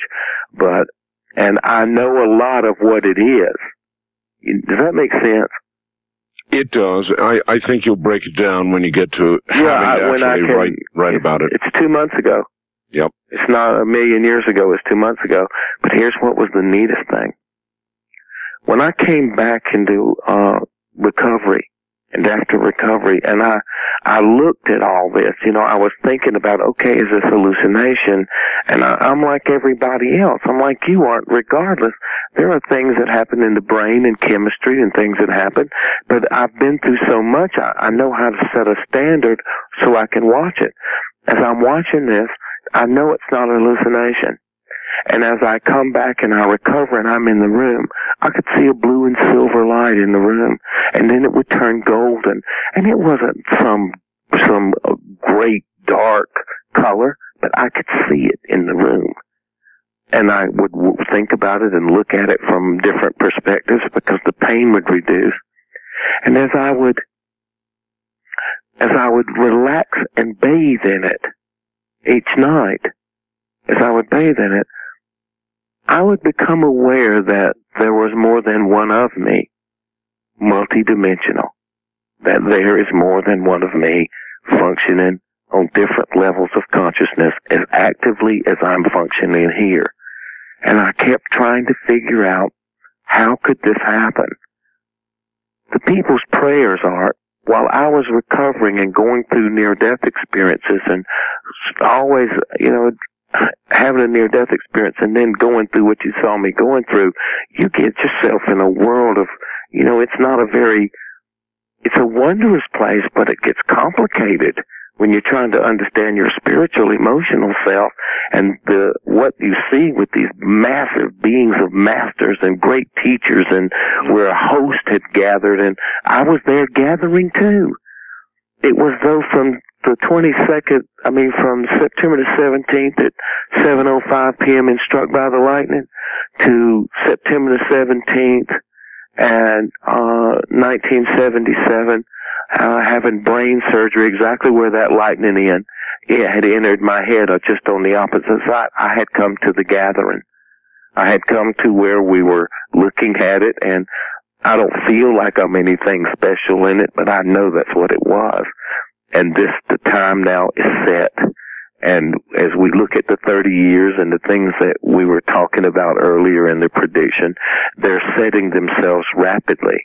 All right, here's here yeah, they're setting themselves rapidly. Your predictions were very dire.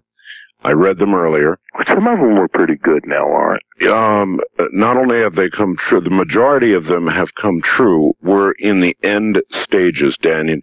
Look, um, you know the book I wrote, uh, oh yeah, the quickening is terrific. It, all right, it covers what I'm describing. All right, uh, there's a lot of news going on right now. We've got. Um, I could run, I could tick it off. You know, we've got right now in Hong Kong a species jump of a new deadly flu from birds to human beings and now transmissible apparently from humans to humans. We've got uh, they had a big argument about frogs. Oh, I'll probably get that for sure. Yeah, we had we had we had frogs, Dannion, with uh, legs more than they ought to have, uh, uh, eyes in their throats, horrible things, deformities. People said, "Oh, it's not UV radiation." Well, wrong. Yes, it is. New oh, studies yes. show it is. Uh, we've got dolphins now coming down with deadly cancers. We've got simple celled organisms in the Antarctic beginning to show actual DNA change, which is really scary. Uh, we've got the breakup of ice caps uh, down there, ice flows that are um, uh, in entire ice flows that are breaking off. We have a lot of environmental things going on. We are moving toward an event. We are moving toward Well, isn't something. it exciting? Uh, I I, I don't know, Dannion. Oh, Art, it's exciting. I wouldn't have, why I fought to come back, why I just fought to come back. When you go, when you live 22 years and no matter what it is and you believe in something, and I believed in this and a lot of times the only thing that I had to hang on was that stuff kept coming true. It would keep coming true. And remember, I went four years before the first thing that I saw in that first ninth division ever come true. I went four years. They'd almost had gone away. You know, I, I said, well, it was just something that happened. In four years, it started, it started coming true. Well, these things are going to occur. The earth changes. We are affecting it somewhat, but she's growing the same way that we're growing. What we have to look in in our place is we chose to be here. I know this, Art. We choose to come here and we're chosen to come here and we come per breath. We breathe in and we breathe out, and there's so many techniques I've learned about breathing because I have observed what you are and who you are when you're not doing that. And being a hospice volunteer for 19 years, I've been around people dealing with the nature of the last breath. And, you know, it's part of the training in the CIA and it's written about in both the books and I'll carry it even further in this next book because I learned about myself we are capable in our collective consciousness. Now this is the most important thing I learned and we call it prayer, contemplation, meditation, concentration, and prayer. Prayer adds a, a, a divine spark to it. But we are, we are capable of collectively thinking for the love of someone or what they brought into our lives and changing it. You believe we can stop it? I believe so now because we kept me alive. The love of eight, those people out there who prayed, who put their power, who put their times as they stand where they're working or They can do, if they apply that. they did it, Art. All right, Dannion, hold on. We're going to break here. Bottom of the hour. Dannion Brinkley is my guest. I'm Art Bell. This is Coast to Coast AM.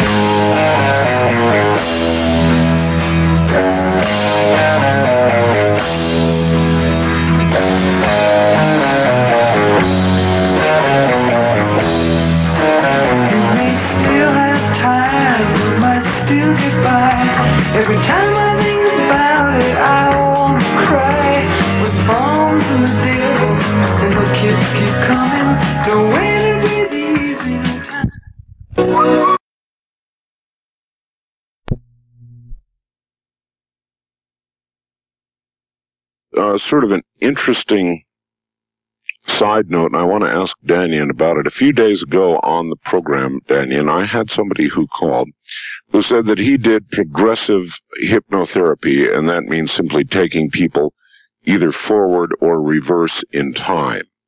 And he had found that uh, people were able to sign their name. He would ask them to sign their name. And in every case, they could, uh, under hypnosis, progress forward, sign their name, until they got to the year 2004. And then all they could do was make the sign of a cross, and they could no longer sign their name because according to them, they weren't there anymore. Makes sense to me, son. It does? sure. Between right now, or between last year and to 2004, everything's going to happen. I mean, the whole change is going to happen. You Mm. look at Asia. You look at where, I mean, the Mexicans, remember you were saying about people from Central and South America flooding across the borders? Yes, sir. And I said that 22 years ago. Now they have armies shooting them. I mean, as they herd sheep and as they line the border with the military and they reinforce the patrol because millions of people are now coming across that border. And it's going to get, it'll get even worse than that. They're going to keep coming. and it'll destabilize in Mexico, and the Central American countries will begin to destabilize. It's just like what whoever wrote that piece was. This is all happening. But this is also the greatest time of enlightenment. I don't focus on all that stuff. Yes, it's coming because I was going to go to Egypt. You know how much I care about Egypt, and I they're do, over there yes. shooting us. I know you have uh you have an orphanage, I believe. Yeah, in- I support in- an orphanage there and in Peru. Uh, Vita, a very fine organization. If anyone's interested, Vita is a very fine organization. But I support because I want to learn and grow. And too many of the predictions come true. And through this power of prayer, see, Art, this is the time. Everybody that's listening, what I learned from this last experience is we really are where we think we are. We're great and powerful spiritual beings. We're on a mission. We're the best there is.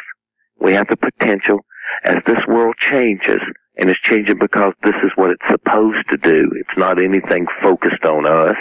It's growing and the banking establishment and we just took and created $68 billion to bail out the Pacific Rim countries and another 60 billion to bail out Korea and they're going to war with North Viet, North Korea South Korea. yeah, South Korea and, and South Korea and North Korea. And that money was just created. They just invented that money from nowhere to stabilize these countries. And look where Tokyo is with 90% real, uh, devaluation in real estate. And I write about it. This is 22 years ago. Yeah, here it is. Just like as you see in the quickening. Well, here it is. What do we do? Do we run to the highlands? No. If it's true, what, What shall, shall we, we do? You got it. I mean, when I came back after that and I entered those levels, I knew I was even greater than I even think that I could possibly be. And it's learning about that now. But it's really learning about applying all this stuff to everyday life out here among people going and looking for the same things that I'm looking for that I found them and at least a way that I can measure to see how it works and to watch the future and to be able to make a plan in these changing and wondrous times. But by the time 2004 gets here and I say that the round off product would be 2012 to 13, I mean, that's what I, I wrote all this down, you know.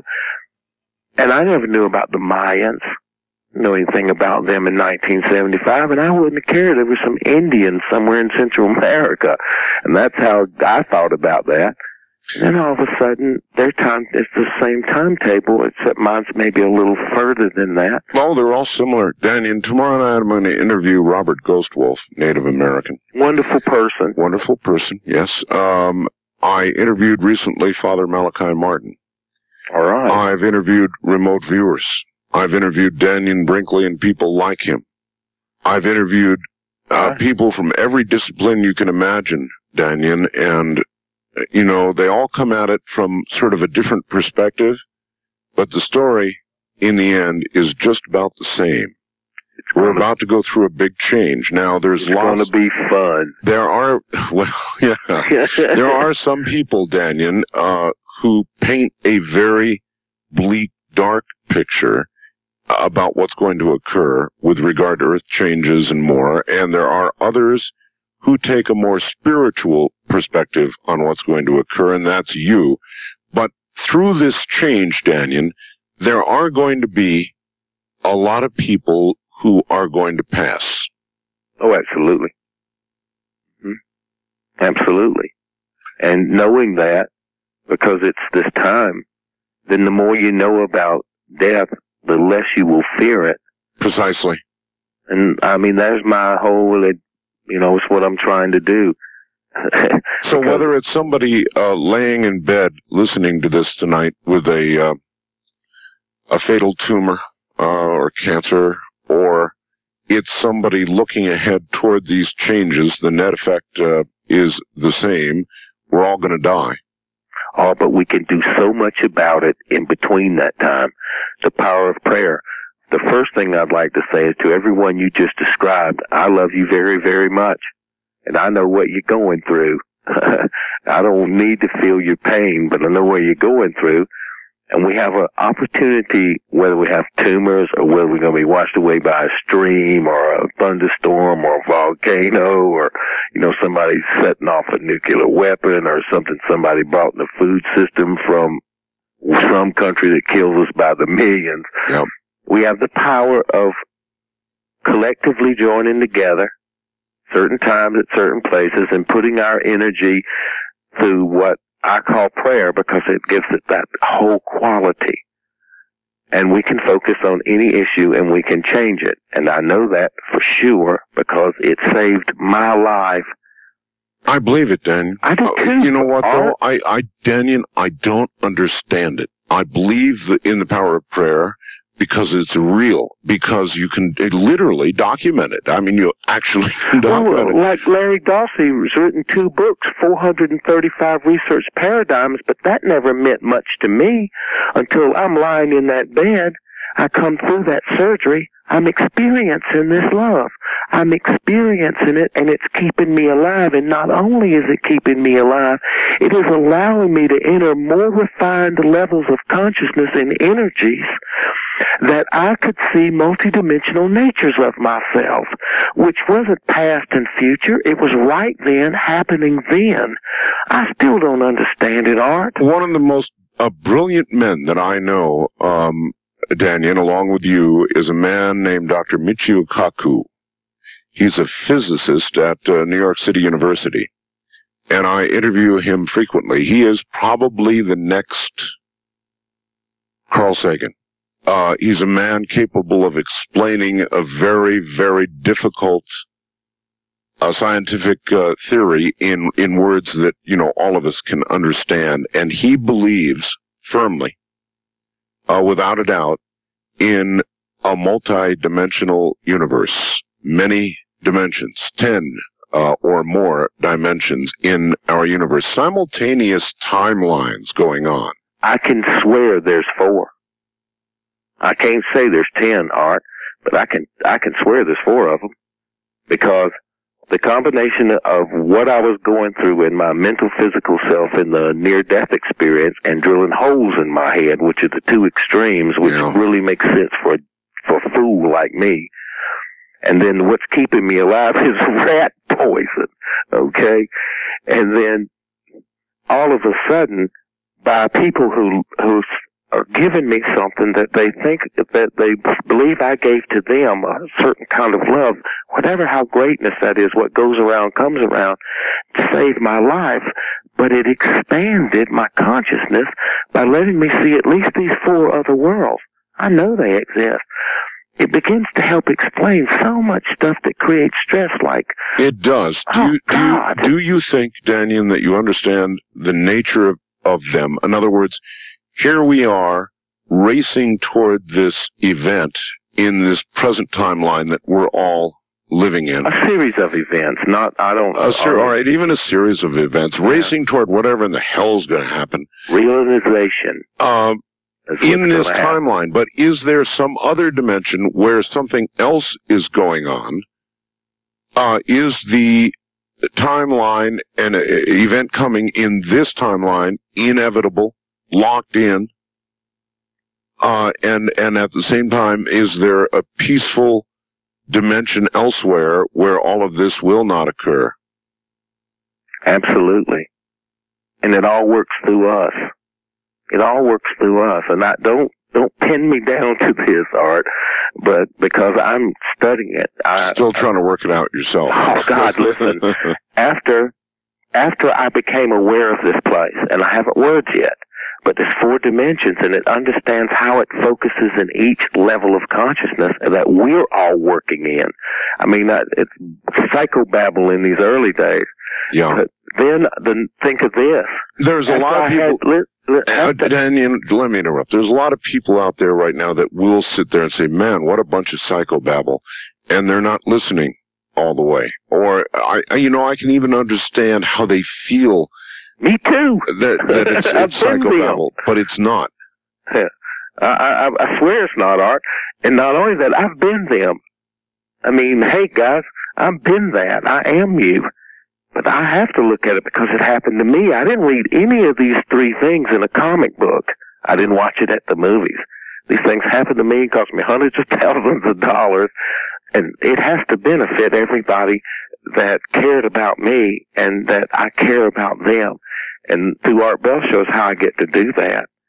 Tell people that I love them and care about them because they saved my life and gave me a dimension, a way to look that not only I can see it as I try to understand it, but I can figure out a way to do something about it, to intermingle those energies and change through love, through prayer, and us working and focusing on it, and becoming aware of death, because it's going to happen around us in a lot of different ways, and a lot of surprising ways to destabilize our spiritual understanding of ourselves, then that must be put into place first and foremost and the only way that you can do it and not be ch- attached to some kind of dogma is through the death experience, the near death experience. It's not the only way, but it's one of the ways.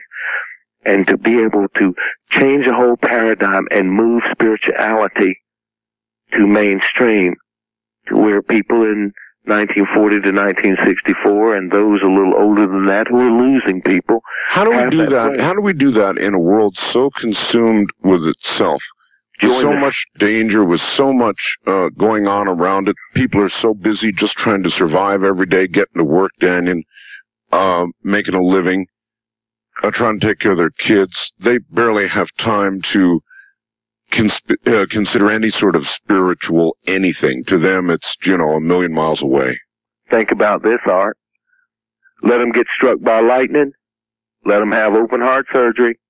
And let them have a brain surgery. Yeah. And they better figure out how to find this time, Bubba. There's got, there's got to be an easier way, Dannion. It is to look at understanding death. Art, when, when, when in the course, let's finish the story so I can back through it. All right. we are only at the place where I'm out of surgery. Where I come out of surgery, I'm struggling through these levels, I'm talking what you're hearing me say, and I'm at, I don't know where I am to you, but I'm watching this gathering.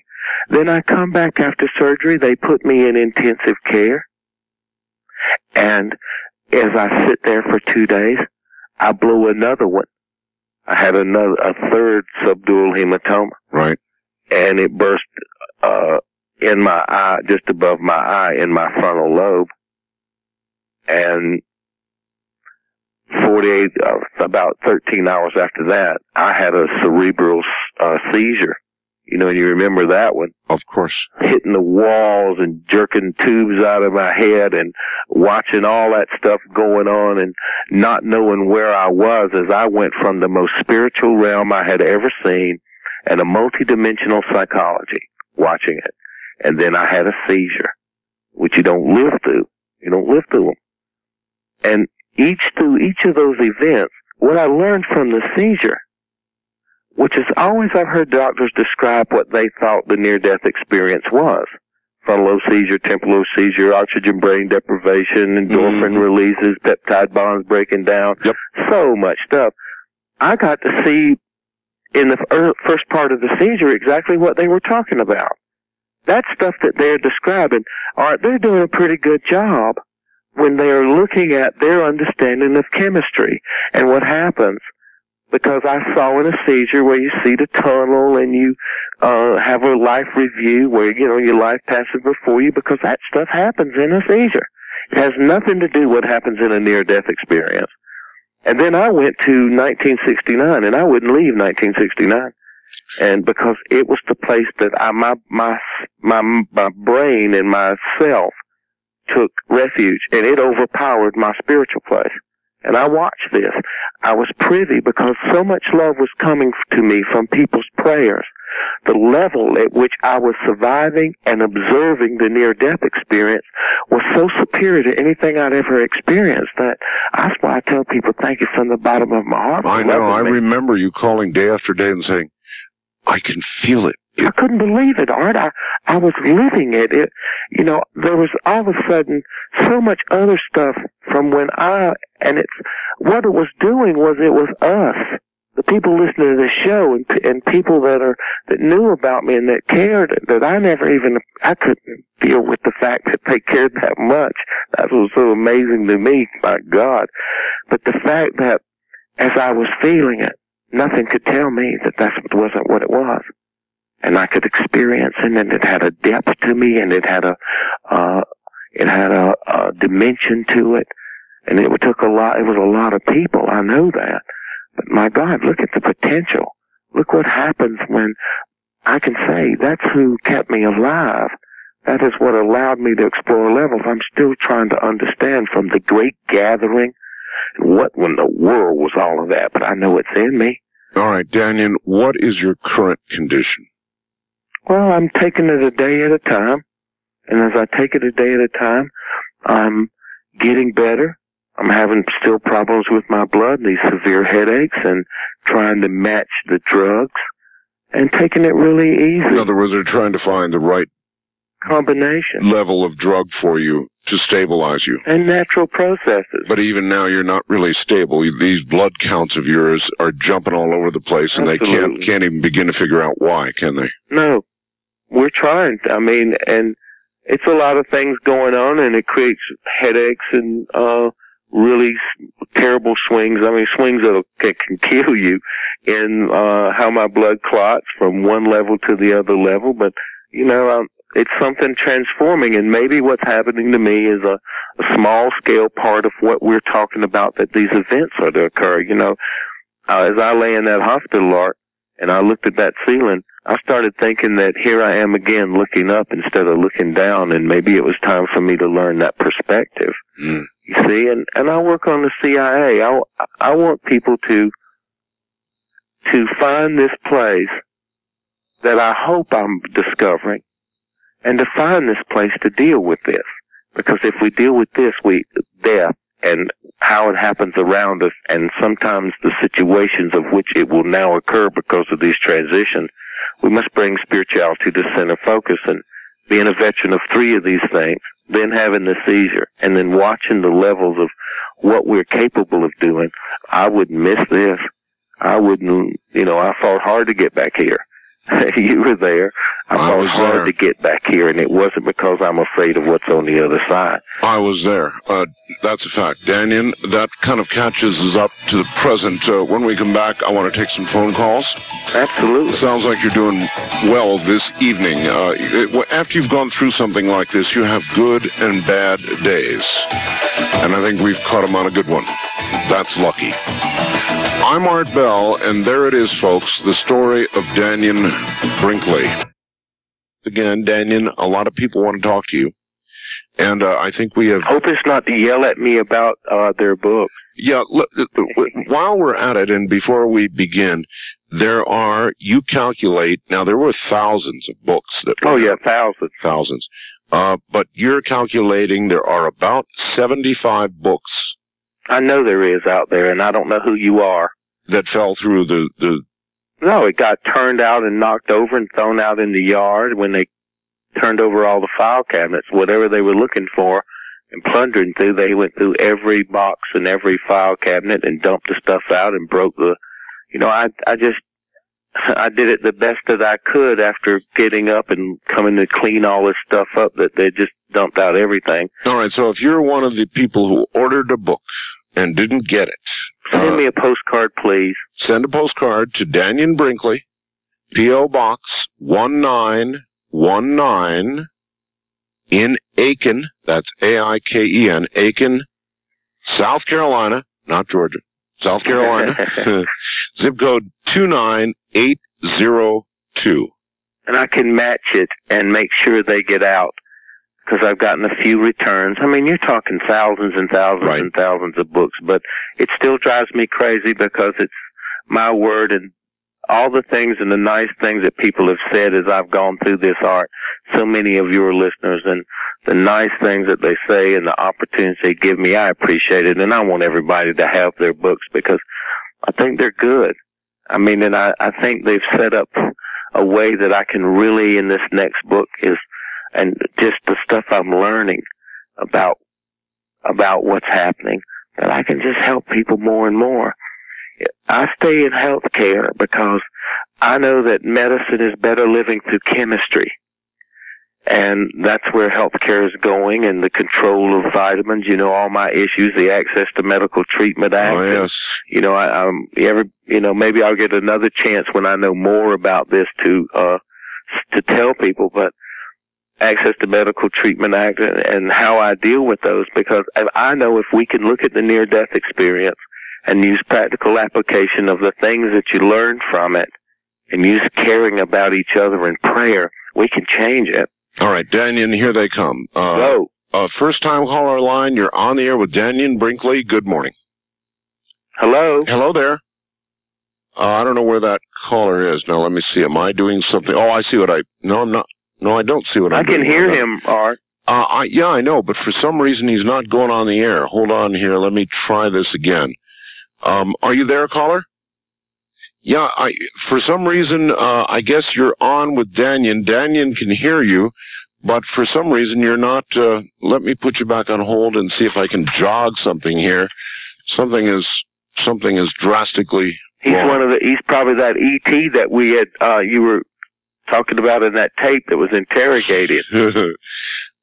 um, yeah, he's there, but doggone it, I can't hear him. I don't understand this. Let me try one other line. see What is your name? something. No, hold on. Oh, wild card line, are you there?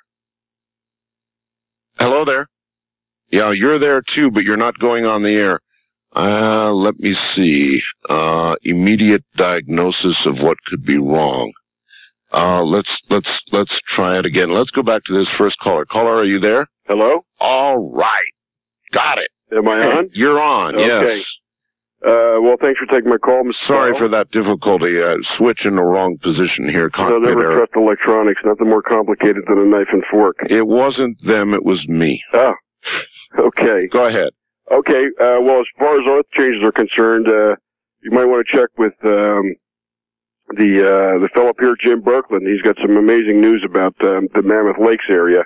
I'm very well aware of that. I will get Jim Berkland on the air maybe as early as Friday, uh, no later than next week. Uh, there are some very disturbing things going on at Mammoth. Yeah, a lot of Bajan radios might be needed in that area. I hear you. I understand. I Uh, like this guy. Mr. Mr. Brinkley, Yes, um, I, I really, uh, I have to tell you, I read your book and I was astonished. It was as if I came out of a, a 20 year dream. Uh, 20 years ago, I had my throat cut in a uh, parking lot on the East Coast. And I had a very, very strange It experience. wasn't me that did it, was it? I, I, I was, First, let me make sure you. certain, there was a personality change very similar. I, I, I was a 25 year old ignorant thug at the time. Was a Welcome my- home, brother. But uh, I had an, a, a really astonishing experience, and, and so much of what I I didn't have anything quite as dramatic as you, uh, but I did have that life review where I got Pretty cool, to huh? feel what everybody I harmed felt, and uh, that was really horrifying. I, I reached that moment of uh, of uh, real despair over uh, over that one. Been there, done that, brother. Three Yeah. times in a row. wow, I know. There's I'm there's- getting better though. Right. The the fear of death after that was gone, and it was you know freak accident that I not well as we know there are no accidents really. That's Uh, the lesson you chose to learn. Right. Right. There was uh, uh, quite a, a number of things which I I tried to talk about one time to uh, shortly afterwards with a uh, professor of psychology who went on to tell me about how the chemicals are released in the brain. You just mentioned this on the air, and uh, I didn't talk about it again for many years. I know those. A lot of people I know the same way, man. And then I read your book and I said, this is not, uh, this is just like an old, old dream that I remembered. But I, I a thing did happen and that's the reason I wanted to talk to you. Um, I went through some of the stuff like being able to pick the next number to come up on the wheel. That was kind of fun. it kind I of was pretty scared a good at that people. myself, but mostly I had to have things that were alive. It had to be horses or dogs or animals. Yeah, I read that. Right. My thing was wheels. I never could pick numbers like that. Yeah, it, it lasted for a summer. I could pick wheels, and I scared a few people with that. And I, I, I just remembered this when I when I wrote you, uh, read your book. What happened was I kind of just dusted that whole thing off. I had a major life change. I got a degree and a license to practice physical therapy of all things. Congratulations. And uh, I went on to, but I kind of just dropped that whole thing and went after the buck. And a lot of the intuitive stuff that had happened just seemed to just fade away. Yep. Sounds sounds exactly accurate so far. and I, I just wondered, you know, how you. I've experimented in ways to try to regain that contact. I went Well, out in the desert listen, one time and I got you. Listen to me. Find something that you get up for each day worth equal to that dollar. Right. I work hard. I Uh, mean, like everybody listening. But I also care about people dying alone. I'm a hospice volunteer. yes. And I wake up every morning that no one will die alone as I put everything I do in living and taking care of my health and Right. trying to put my heart back together. I know it works because I'm still alive. I know it works because I find a whole new reason and a whole new system of perceptions when it's I'm as I'm getting rid I'm doing the same thing in my spiritual self as I'm doing in my physical self and I'm using my mind and my heart to make the proper decisions and plan for each day. Mhm. So what you do is you start there. A new a new discipline. No, not a. Not I've, not I've always tried to help people ever since. Well, the here's main what. thing that I got when I got my life review was uh, um, the instruction to always be kind. Well, I didn't. uh, They, it seems so important. It's a good thing they didn't show that to me. or I'd be depressed all of the time. oh God. But what what you learn from the near death experience. And constantly in violation. yep. But what what the near death experience teaches is just what you're talking about. Uh, The near death experience, when you have a panoramic life review or you just study people's panoramic life reviews, I was watching where uh James Redfield put a section in his new book Celestine Vision about the panoramic life review as the most significant part of the near death experience. Well, it is that. yeah. Because when you hear people listen to how that works, that you not only see your life pass before you, you watch it like you're a friend of yours going through stuff that you can do nothing about, and you become every person Mhm. then by being a, doing for the what appears to be being a good, nice person, like like I'll say me doing hospice, I know I'm going to be those people that I help. Mhm. I know I'm going to feel the joy of when I go in that room. Right. Just like when you go to find something to care about. If it's I do, I choose hospice and I support hospice, but you can be a big brother. You can be a friend to people. You can deliver meals on wheels. yeah. I mean, and these are not something you're doing because you're a nice guy. It's a, it's a, something that you can do that automatically sets in focus a system Right. that you learn from the, that, that you learn from the near death experience that is true that you can start using and it will work. All right. Right. Well, I, I appreciate it, caller. Thank you. And, and Dannion, I, to me, having a panoramic life review that includes feeling what others have felt from you is the most terrifying thing I could even imagine. Well, I've run through it three times, Art. Cause I've hurt people. I know I have, Oh Dannion. God, me too, man. In the first one, it was horrendous. But you know something, Art? Remember, it's only a part of a system. There is a whole system. It doesn't stop on one simple part. You Yeah. will review your life. You will see the difference that you made. I mean, and I keep telling people, you um, you don't measure yourself by what you think about it. If God couldn't come today, if the spiritual world or the greatness and the goodness and the gentleness and the kindness and the love, like a mother gives a child, you know, how sharks take care of children. I mean, how uh, the whole nature of motherhood and that, that kind of love, if that can come into play and you have that, then what happens is you really start to change it. You're not afraid of having a panoramic life review. It's a part of the system. Yeah, but you've had an experience that others haven't had uh, in- in this life. well, I don't recommend they have it. I, I recommend them listening to I me. understand, but but but i even listening to you, this is going to occur when we pass, Oh, and absolutely. and I can't think of any greater judgment than that which you would pass upon yourself, feeling what you did to others. You would be the one to pay, pass pass judgment upon yourself. There's no- Absolutely. no question and about you are you are horrendous to yourself. I bet. East of the Rockies, you're on the air with Dannion Brinkley. Hello. Hello. Hi, turn your radio off, please. Okay. Is that better? That's better. Hello. Hi, this is Stephanie from Brooklyn. Hi, Stephanie. Welcome. Welcome yourself. Are you listening to WABC? Yep. All right. Uh, I just wanted to know how you're doing, and hopefully you're doing better. Better. I mean, Yeah. I have problems, you know, but considering where we started, Steph, I'm come a long way, and I've taken it easy, which has been driving me crazy, but, and going to the doctor, and I have a good days, like five decent, you know, from horrendous to decent, and then I have two good days. Mm, But, you know, you just do it a step at a time, but I'm gonna be here. good, because we need you. Thank you very much. Thank you, Steph. Uh, I wanted to ask one question. Sure. Uh, will you be there next month on the cruise? Um, Uh, well, all right. It's not actually next month. I think it's uh, the cruise. Let me. Uh, We're doing two cru- uh, yes, I'll be on that cruise. On the 25th. Uh, yes, January 25th. I'm gonna be on it. okay, so that's one I didn't even know about. I snuck it in on Art because he he chastises me so for working. uh, he and Ramona beat me really, really bad. Stephanie, you've blown it. I'm it for me. definitely going to be there, and I'm taking the cruise just because you're there.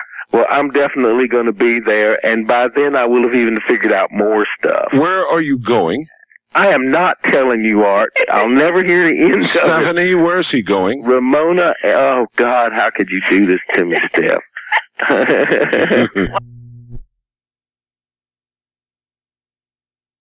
And they they really come after. while we're while we're on the subject of cruises, we've got one we're going to do together. Oh God, it's May May 10th through the 17th. This is going to be a whiz banger because uh, the wild man himself, Dr. Zahi Hawass, the uh, director of antiquities in uh, at Giza, yeah. he's going to be there. You'll be there. Hancock, Graham Hancock, Robert Bauval, Dr. Ed Krupp, and I'm going to try and moderate this whole thing. And I'm I'm uh, I'm ordering my bulletproof vest. you better. But you know something, Art? For once, for once, the ground rules will be laid out and verified and told to your audience.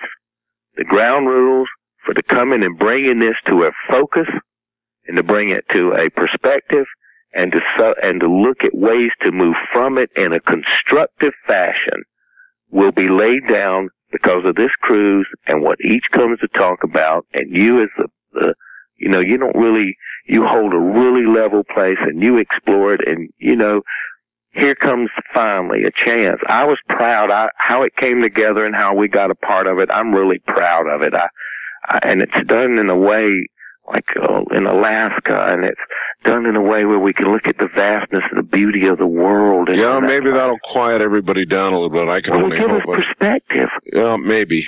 Uh, maybe. I, Z- Zahi Hawass, Dr. Hawass, called me from Cairo several times and browbeat me until I said, all right. I, I'm serious. He really did. He said, I'm not going. If you don't do it, I'm not going to go. yeah well i'm So- glad you're doing it Anyway, we are going on that. And, uh, anybody who wants to come along, it's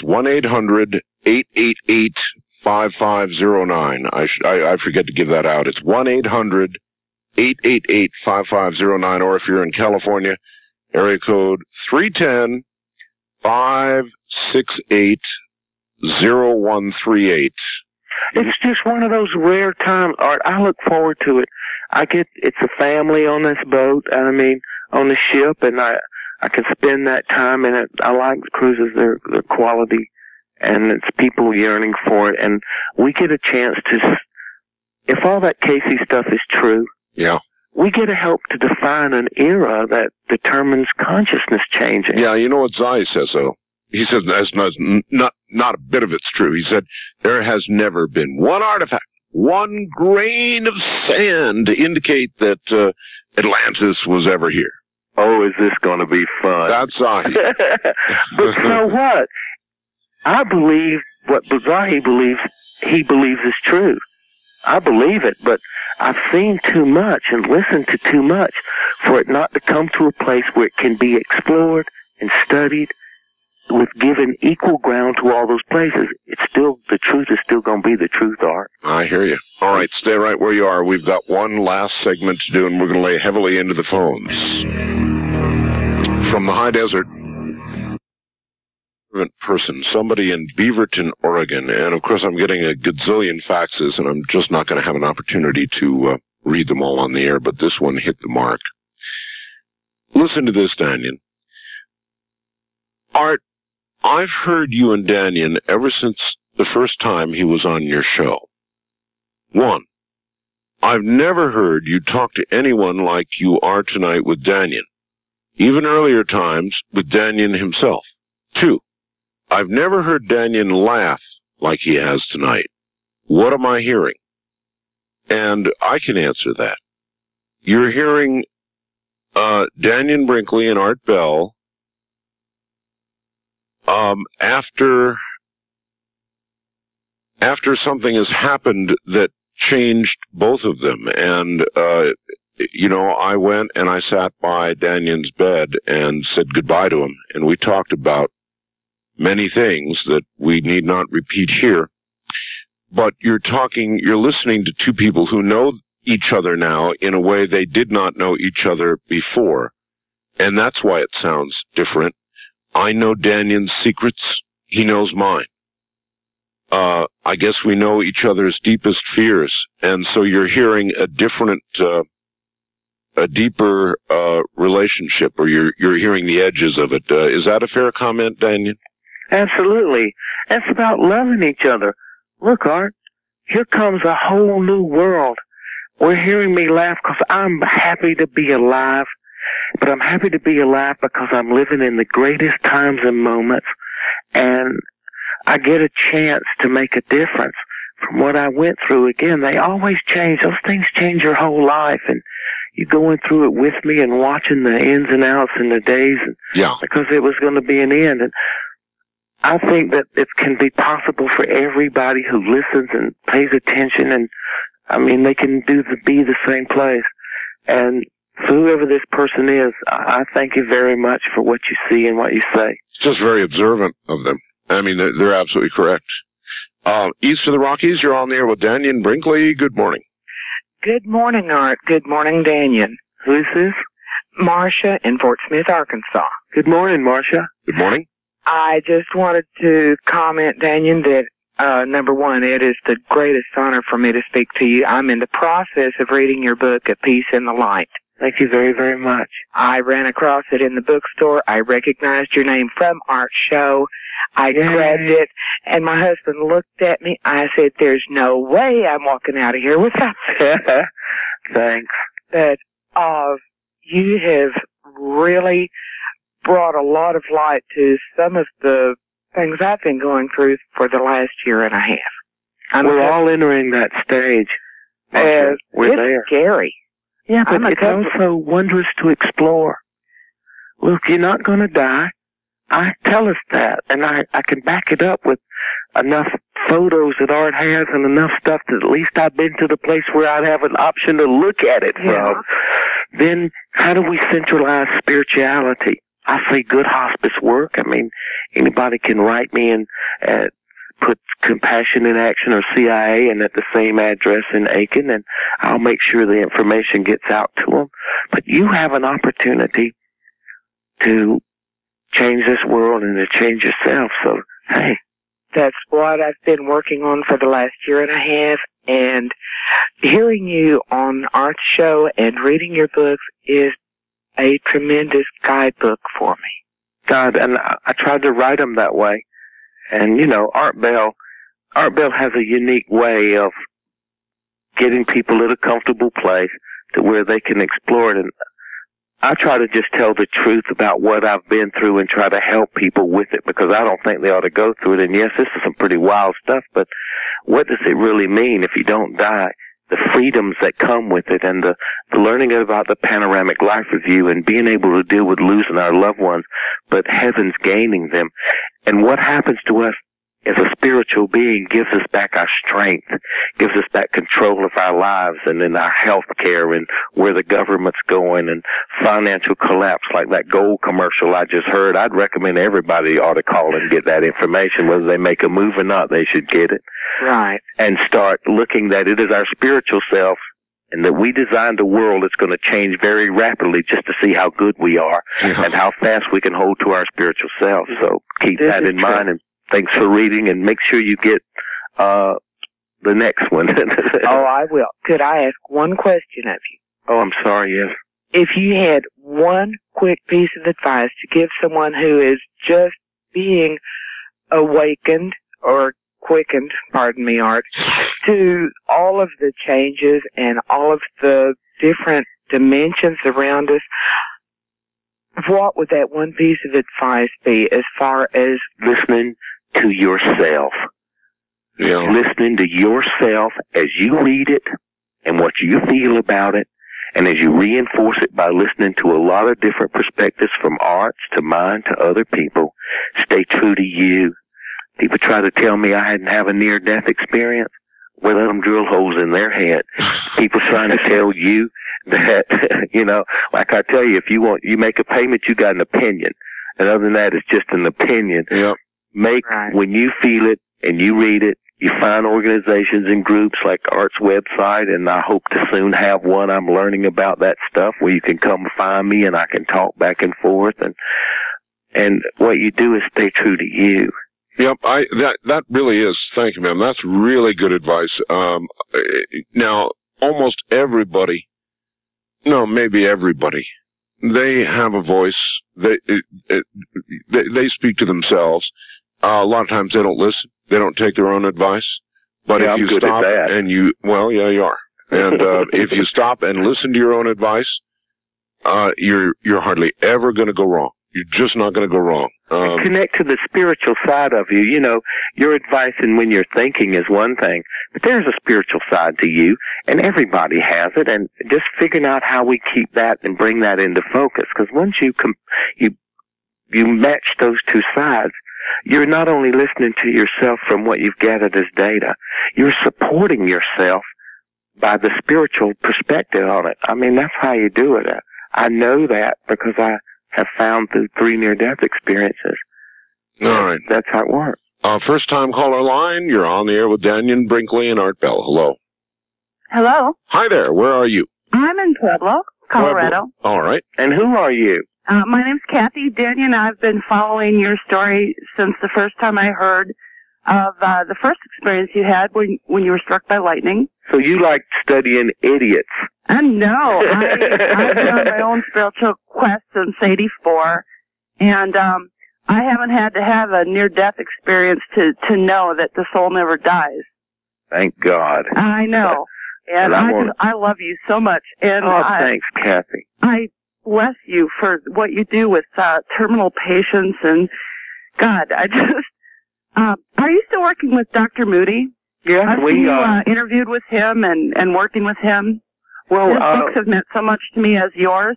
have. well, I talk to Raymond on a regular basis, and you know we explore some things together, and we have differences, opinions, of other things, but. Oh, of course. uh, he's like a brother to me, and yes, I talked to him just, uh, I think yesterday or the day before. Oh, I, I love his books too. He's just a great guy. I think that hospice work, like what you're talking about, I mean, for people who don't know that, I've been a hospice volunteer for 19 years and I mm-hmm. just had my 158th person. So when I talk about near-death experience and stuff, like, you know, Kathy, I, I do this every day. I don't live in some tower. I'm in nursing homes and I'm dealing with hospice programs and this last lady was breast cancer and it was, it was, you know, pretty terrible, but h- helping her there because I'm going to be that person again and I find the value of myself when I'm the difference that spirituality makes Yes. when someone's scared of facing that other side. And I Well, try to, I bless you for that because you know I'll tell you, um, my parents have both passed, and my dad, uh, bizarrely enough, he was very pragmatic and and linear, logical person, but he got some very deep spiritual beliefs before he died, and he said, "I swear to you, if there's any way I can tell you what happens, I'll I, I will," and he did. It was a year and a half after he died, but I had a communication with him, and I know it was him.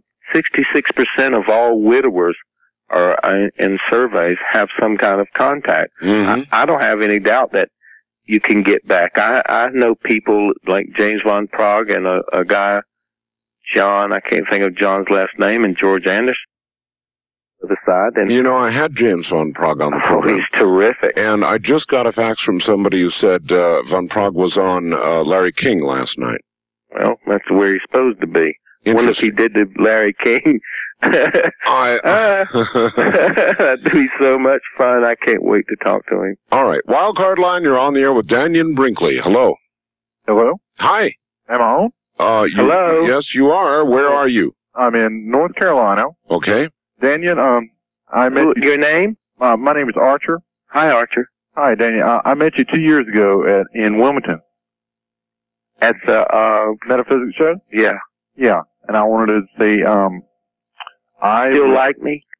man, I still love you. What are you talking about? Thanks, Archer. I, um, I prayed that you would live because we need you.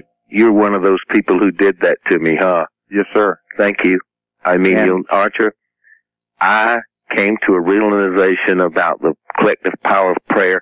You know, I thought of it as non-local energy and listening to what Larry says and how people make it so clinical.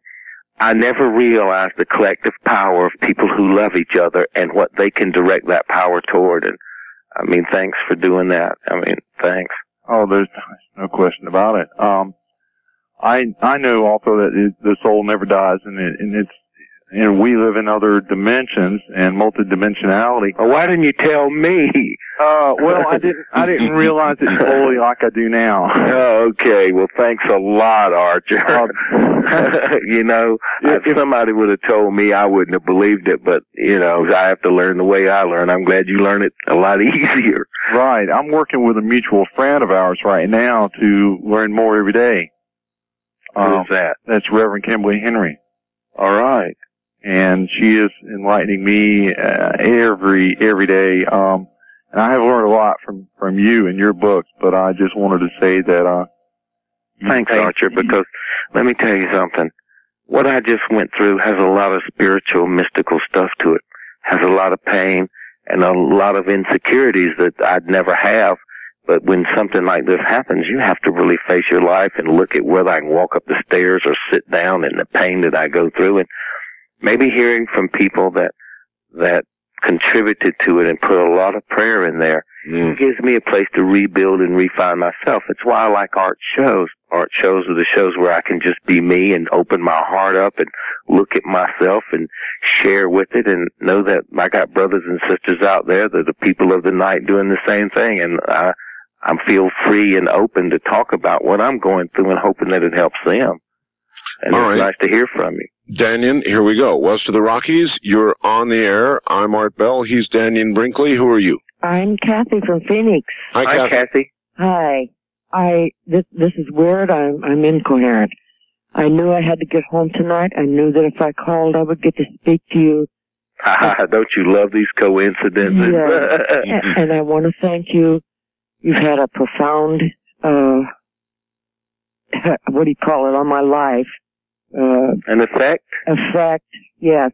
And, uh, Wasn't bad, was it? oh no, it was, when I first heard you, I had a, uh, I guess an empathic reaction. And like oh, the previous callers have said, I love you. I love you. And I prayed for you. And I thank you for that. and the hospice work, you are very important. You have to take care of yourself and keep it up. My yes, father yes, passed away. Mom. But I can tell you this, Kat, listen. After the pain that I just went through, I can promise you I'm doing a lot better. okay. And the thanks for calling because it's nice to hear from us. I it's nice to hear from us and new things are coming. New things, new changes. I I'm just putting it in order. So many new things have happened to me since 1965. My father had uh, cancer of the brain and he died, and- but we had hospice. It's the greatest thing in the world. I cannot say to anyone listening how much that got us through. They they let us know what to look for. They gave us a list of the I'm, signs and symptoms. Uh, and without it, I don't think we could have made it. My sisters and I will forever be grateful to hospice for it's what time for you to become a volunteer now. and I I, mean, have that's the what- time. Compassion. You can find the time. I have it. then th- then go for it. I mean, write me at Compassion in Action here at 1919 in Aiken, and I'll send you out a bunch of propaganda of what I'm trying to do and how I'm trying to put a mystical side and a spiritual side to the death experience to create closure in families because once that's in place, that is a, what we now think is the most fearful thing becomes the place that is the most stable, most loving, most supportive place for you to face what's coming in the future. And I'm excited. I, I'm excited to be back and to be alive and to have this opportunity. And I thank everybody who, just like you, helped me. Well, a couple of years ago, I could, I don't know if I could have, have, have, you know, bought into all of this. Well, when they cut your all. heart out, if they'd have cut your heart out a couple of years ago, you would have. Well, I kind of lost my heart a couple of years ago, but my father went through some experiences. He saw a light. All right. He asked me if I could see the light. Mm. He saw people that he had known. He saw his father and his mother. And Yeah, I you can thought- only listen to so many millions of testimonies Yeah. like this before before you you've got to start believing. You've got to start.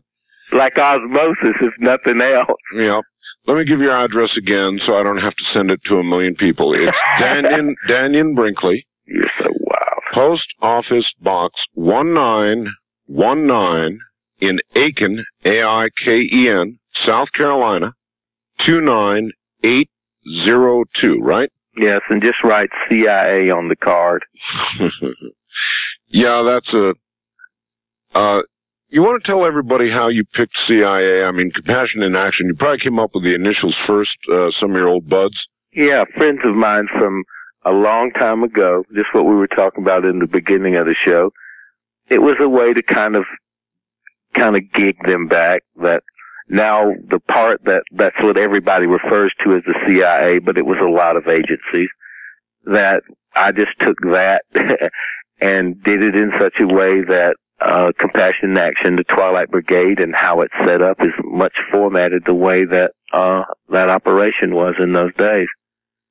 And it's done, you know, it's done overtly instead of covertly, but it's the same way. And I figured that when you did something in order to protect the country as great as this, and in soldiers and in people in nursing homes, that if you did it the same way and you put love and love and a true honesty about what you say instead of what our our intelligence apparatus in the covert world that we now live in Yeah. became in existence, that maybe I could transform it. And I go to soldiers and you know my re- regular people. So people, if they want to know more about it, write me and I'll pass that on and see to it gets out and you know, if you want to know what I'm doing and get the newsletter, okay, write me.